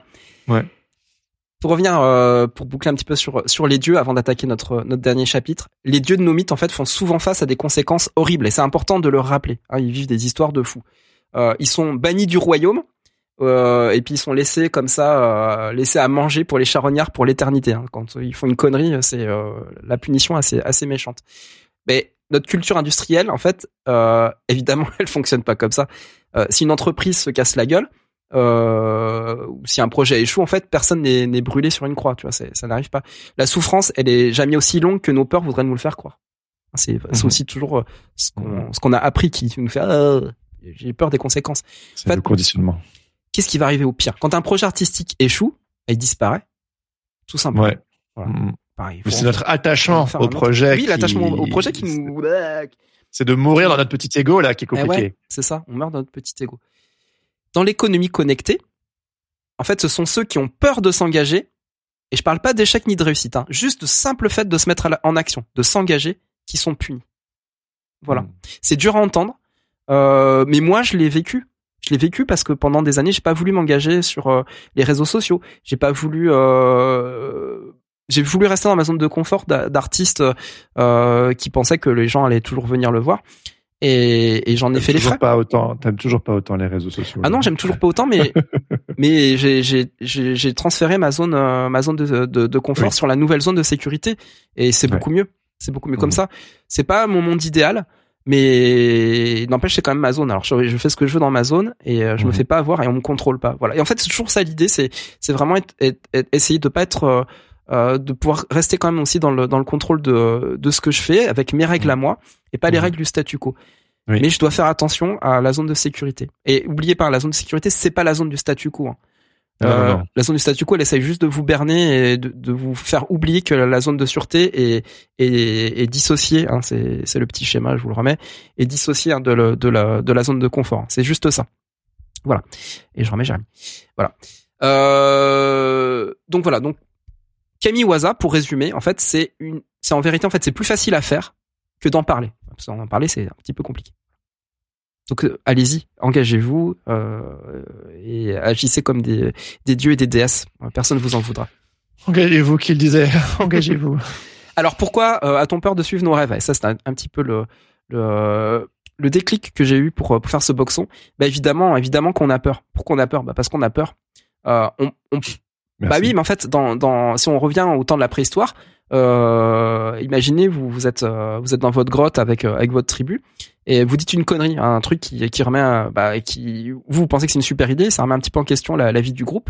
Et là, Euh, bam, tu t'en prends une. bah ouais, on, déjà on s'en prend une, puis après on est banni de la grotte en conséquence. Et en fait, on est Ouais, laissé à nous-mêmes parmi les animaux de la jungle. Et en fait, on a ça dans, le, dans notre cerveau reptilien. C'est-à-dire que ce truc-là, il est ancré euh, pour toujours, et c'est un truc avec lequel on doit se, on doit se battre. En fait, euh, et en être conscient, c'est un petit peu important. Parce qu'en fait, le, le lézard, il est toujours en état d'alerte maximum, quoi, quand, quand ça arrive. C'est pour ça qu'on a peur de parler en public. C'est pour ça qu'on a peur, en fait, de, de, de donner des idées, d'échanger, de connecter, parce qu'on a peur de ce rejet-là. Et euh, évidemment, en fait, euh, le Lizard Brain, en fait, il nous dit qu'on ferait mieux de prendre aucun risque inconsidéré. C'est beaucoup plus safe. On vit une vie tranquille et il n'y a pas de, il se passe rien et c'est et c'est très cool pour le pour le cerveau lézard. Lui, il est content. Euh, et les risques inconsidérés, il nous dit, bah c'est fait pour les dieux, Coco. c'est pas pour toi. Et c'est exactement de ça que parle limite en fait. Dans nos vies de tous les jours, euh, dans nos vies banales, ça peut ça peut pas arriver. Bah non, parce qu'on pr- on préfère, comme je disais, écrire les histoires là en fait que euh, finalement euh, se confronter à des risques inconsidérés euh, que les dieux prennent pour, pour pour accomplir leur mission quoi. Les dieux c'est nous et puis les dieux bah ils sont un peu timbrés quoi. C'est ça en fait qu'il faut accepter, c'est que les dieux les dieux sont fous, nous on est on est fous, on est schizo et voilà. Et d'ailleurs, ça m'amène sur une de mes séries TV préférées Vikings avec Ragnar Lodbrok. Ah, ça y est. Voilà, tu, tu, il, est, il, est, il est devant toi, juste, juste, juste, en bas. Voilà. Non, il est de l'autre côté, Laurent. Laurent, il est perdu avec sa caméra. Ah, il est comme ça. Voilà. Et le pauvre Ragnar. Alors ça, c'est une scène, euh, c'est une scène géniale dans, dans Vikings parce qu'en fait, c'est quand Ragnar est vieux et qu'il revient en fait euh, à, Kattegat, hein, son, son, son village natal. Il est censé être roi, roi des Vikings. Et en fait, il a fui, il a fui ses responsabilités, il s'est caché pendant pendant quelques années. Euh, il a pas du tout accompli son, de, son devoir de roi. Il revient comme un comme un clochard en fait, comme un SDF. Euh, et il demande à tout le monde qui veut être roi à ma place? Évidemment, Et pendant ce temps-là, bah, personne n'a n'a osé être roi. Bah, en fait, depuis, ses fils ont grandi, etc. Et je vous le dis pas, vous avez qu'à regarder la série. Mais ce que je veux dire, c'est que c'est que Ragnar, en fait, est un personnage incroyable. Hein, pour euh, résumer, pour ceux qui ne qui ne connaissent pas euh, Ragnar Lodbrok. Ah, c'est, j'arrive. faut, faut réussir à le dire. It's mouthful. c'est scandinave. En fait, donc c'est c'est euh, Viking. En fait, c'est une fiction historique en fait qui romance la vie euh, du supposé Ragnar Lodbrok. En réalité, c'est euh, c'est plusieurs rois hein, qui, ont, qui ont été remis en, en un seul, mais les, euh, la- le mythe veut que ça soit ça soit un seul homme. Et donc c'est un fermier scandinave au 9e siècle en fait qui est poussé par ses rêves et qui devient un explorateur insatiable. Il décide de prendre la mer, de, découvrir de, nouveaux territoires. Et en fait, il régna malgré lui sur ce qui fut une partie de la Suède et du Danemark. En fait, il, a été, euh, il est devenu roi, mais parce qu'en fait, il a, il a accompli des choses formidables qui font qu'il est devenu roi, tout simplement. Lui, là, il voulait pas, il voulait pas du pouvoir. En fait, lui, tout ce qu'il voulait, c'était connecter les gens, découvrir des nouveaux territoires et, euh, faire euh, finalement une espèce euh, de révolution culturelle. Il était créatif, audacieux et imprévisible, ce qui font euh, un petit peu aussi le, sel d'un artiste. Mais en fait, Ragnar, il aurait aucun intérêt s'il n'était pas profondément humain. On rentre à nouveau dans cette idée de, mythe, les dieux, les humains, etc. En fait, il était faillible, il était rempli de doutes et de contradictions. Il était malheureux en amour, euh, il était écorché en amitié, mais il était contraint à faire des choix qui vont lui coûter. Et en fait, le, le fait qu'il fasse des choix, qu'il décide euh, la peste ou le choléra, bah finalement choisit le choléra, bah cette fois-ci choisit la peste, c'est ça qui va faire que ça va devenir un héros. Et c'est ça qui est fabuleux en fait dans cette histoire. C'est pour ça que je vous invite, euh, si vous avez l'occasion, à regarder la, série Vikings juste pour euh, juste pour ce personnage. Il y a plein d'autres personnages intéressants, dont Floki qui est euh, complètement lui dévoué au dieu justement. C'est intéressant d'avoir le, rapport aussi entre ces deux personnages. Mais ce qui est ce qui est fabuleux, c'est que Ragnar il va jusqu'à défier les dieux. Je, vais, remettre Jérémy. hop, pardon, hop, et te, te revoici, te. Il va jusqu'à défier les dieux. Et les dieux vikings, c'est parmi les plus terribles qui, qui aient pu exister. Hein. C'était des, des, fous furieux, euh, sanguinaires. D'ailleurs, si tu mourais au combat, c'était un honneur puisque tu montais au Valhalla pour faire un banquet avec les dieux. Et finalement, euh, Ragnar, il a accompli des, des, des, faits, il a accompli des, des, actions en fait dont on pensait que juste seuls les dieux étaient, étaient capables. D'ailleurs, mmh. dans la série, en fait, euh, Ragnar il dit "Je ne crois pas à l'existence des dieux. L'homme est maître de son propre destin, pas les dieux." Les dieux sont la création de l'homme pour donner des réponses qu'ils ont trop peur de se donner eux-mêmes. Ah ouais, c'est pas mal ça. Alors évidemment, hein, ce sont ce que les scénaristes euh, lui font dire, mais j'aime bien la pirouette en fait. J'aime bien la pirouette mmh. parce qu'en fait, il est sans arrêt confronté à, au divin. En fait, on est toujours en train de lui rappeler le divin. On lui dit que lui-même est, est, un demi-dieu. Hein. On dit qu'il est descendant, descendant d'Odin carrément. Euh, évidemment, lui, il, ne croit, il ne croit pas à tout ça. En fait, il croit à, il croit à, à sa vision, il croit à sa mission et à, à ce qu'il a à accomplir. Évidemment, bah, il passe par des hauts, des bas et des bas vraiment très bas, et il finit en fait euh, Ragnar euh, dans une fosse aux serpents, euh, euh mordu par des serpents, sous la vengeance d'un roi anglais en fait qu'il avait qu'il avait contrarié. Voilà. Donc en fait, Ragnar devient dieu malgré lui. Et ça, c'est un, un, un, petit peu super. C'est vraiment, c'est vraiment l'esprit du Kamiwaza, quoi. Il accomplit ses rêves en dépit du statu quo de l'époque. On lui dit ça, tu peux pas faire. Ça, as, ça, t'y arriveras pas. En fait, il arrive, il arrive, il arrive. À force de persuasion, à force de croire en lui, d'avoir cette, cette confiance, en fait. Et comme je disais, bah, pourrait... ouais. Est-ce qu'on pourrait dire du coup qu'on embrase notre nature divine oui. uniquement en nous, en nous engageant et en nous mettant en mouvement et peu importe nos malgré croyances. et, et oui, oui, bien sûr, on est Mm. ouais. et malgré nous, euh, ça et malgré nous la la nature divine, la magie de la créativité euh, opère et et ouais, Ouais, c'est ça. C'est Complètement. tout, c'est fort et et humble à la fois en fait. C'est puissant et humble à la fois. C'est ça. C'est- vraiment cette, cette dualité qui est, qui est très intéressante. Alors, peut-être que ça pourrait ne pas marcher. Hein, c'est le, Mm. le, le, le mantra, en fait, dont on parlait tout à l'heure. C'est euh, c'est de ce postulat-là que vient la, vulnéra- la, vulnéra- la vulnérabilité. Pardon, j'y arrive. Euh, parce que on pourrait se dire, peut-être peut-être que ça va pas marcher. Euh, peut-être que ça va marcher. Mais en fait, quand on dit peut-être que ça pourrait ne pas marcher, on se met en fait dans cette zone de vulnérable qui est hyper propice à la créativité parce qu'en fait on va Mhm. se donner le droit à l'erreur, on va se donner le droit à l'échec et ça c'est super super important. Quand on a compris ce truc là en fait, c'est là où on se dépasse et c'est là où on va aller vraiment chercher à l'intérieur de nous-mêmes en fait ce qui euh, euh, ce qui nous fait vivre euh, et, qui, qui va nous nourrir et qui va nous faire nous, nous dépasser. Euh, Kamiwaza en fait ça signifie pas tout puissant et parfait. Si les dieux étaient parfaits, en fait, mythes que nous racontons, ils auraient, que, que nous racontons, en fait, ils auraient aucun sens. Ça servira à rien. La valeur de l'art, elle réside justement, en dans notre volonté de regarder le risque dans les yeux et d'embrasser le vide d'un échec possible.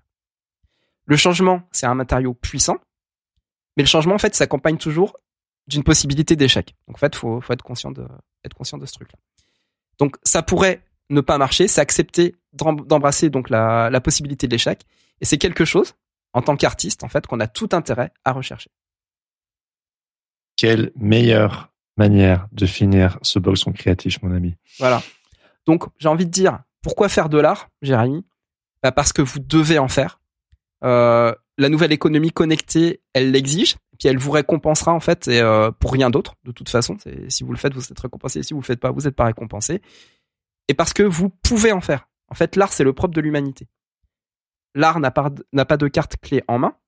Il n'y a pas de manuel avec des consignes. Il n'a pas de méthode garantie, satisfait ou remboursé, comme en marketing. D'accord? Mmh. L'art, c'est un choix. Et la bonne nouvelle, c'est que c'est votre choix et pas celui d'un autre. Voilà. Peut-être que ça pourrait ne pas marcher.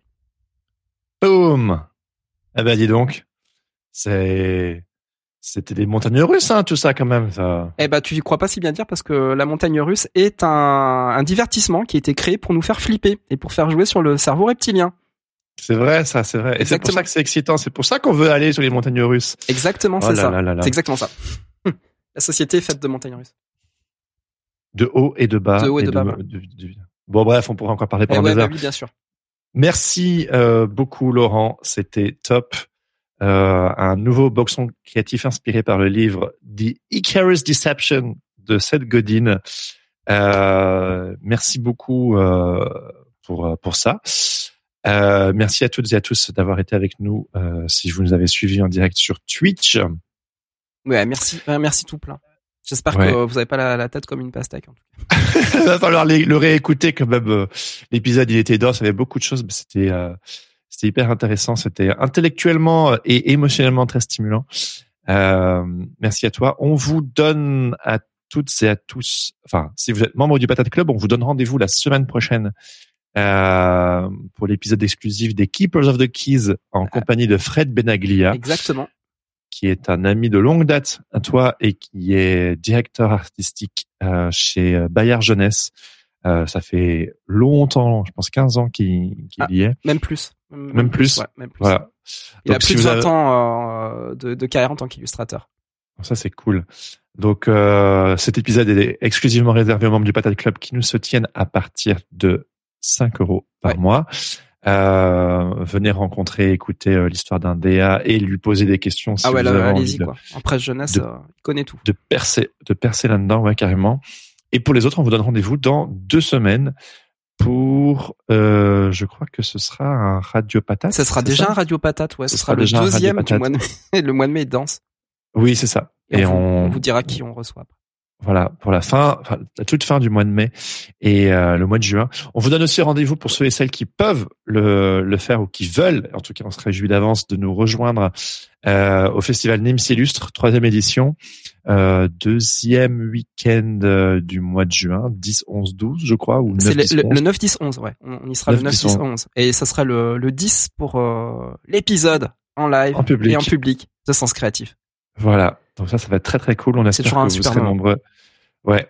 Et puis on ira manger des pizzas et Avec boire des patates. bières euh, dans la ville euh, avec les patates. Ou pas, hein, venez nous, venez nous faire un petit coucou. Ouais. Euh, même si vous n'êtes pas euh, dans le patate club, c'est all inclusive.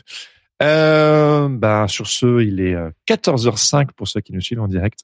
Euh, et, et encore, one more in the box. Merci Laurent, merci à tous. On vous souhaite à tous une très bonne journée et on vous dit à très bientôt. Ciao, ciao Ciao, Camille Waza. Merci d'avoir écouté Sens Créatif. Si cette émission vous plaît, n'hésitez pas à vous abonner et à mettre des étoiles sur vos plateformes de podcast préférées. N'oubliez pas de nous soutenir sur Patreon ou Tipeee. Vous pouvez aussi partager l'épisode avec vos amis ainsi que sur vos réseaux sociaux. Un grand merci à Adrien Guy pour l'habillage sonore de ce podcast. Retrouvez toutes les infos sur le site www.senscreatif.fr ainsi que sur Instagram senscreatif-du-bas podcast. Si vous avez des commentaires ou des idées pour des invités, n'hésitez surtout pas à nous laisser un message. Sur ce, on vous donne rendez-vous dans deux semaines pour un nouvel épisode. En attendant, restez créatifs et surtout n'oubliez pas, Everything is connected!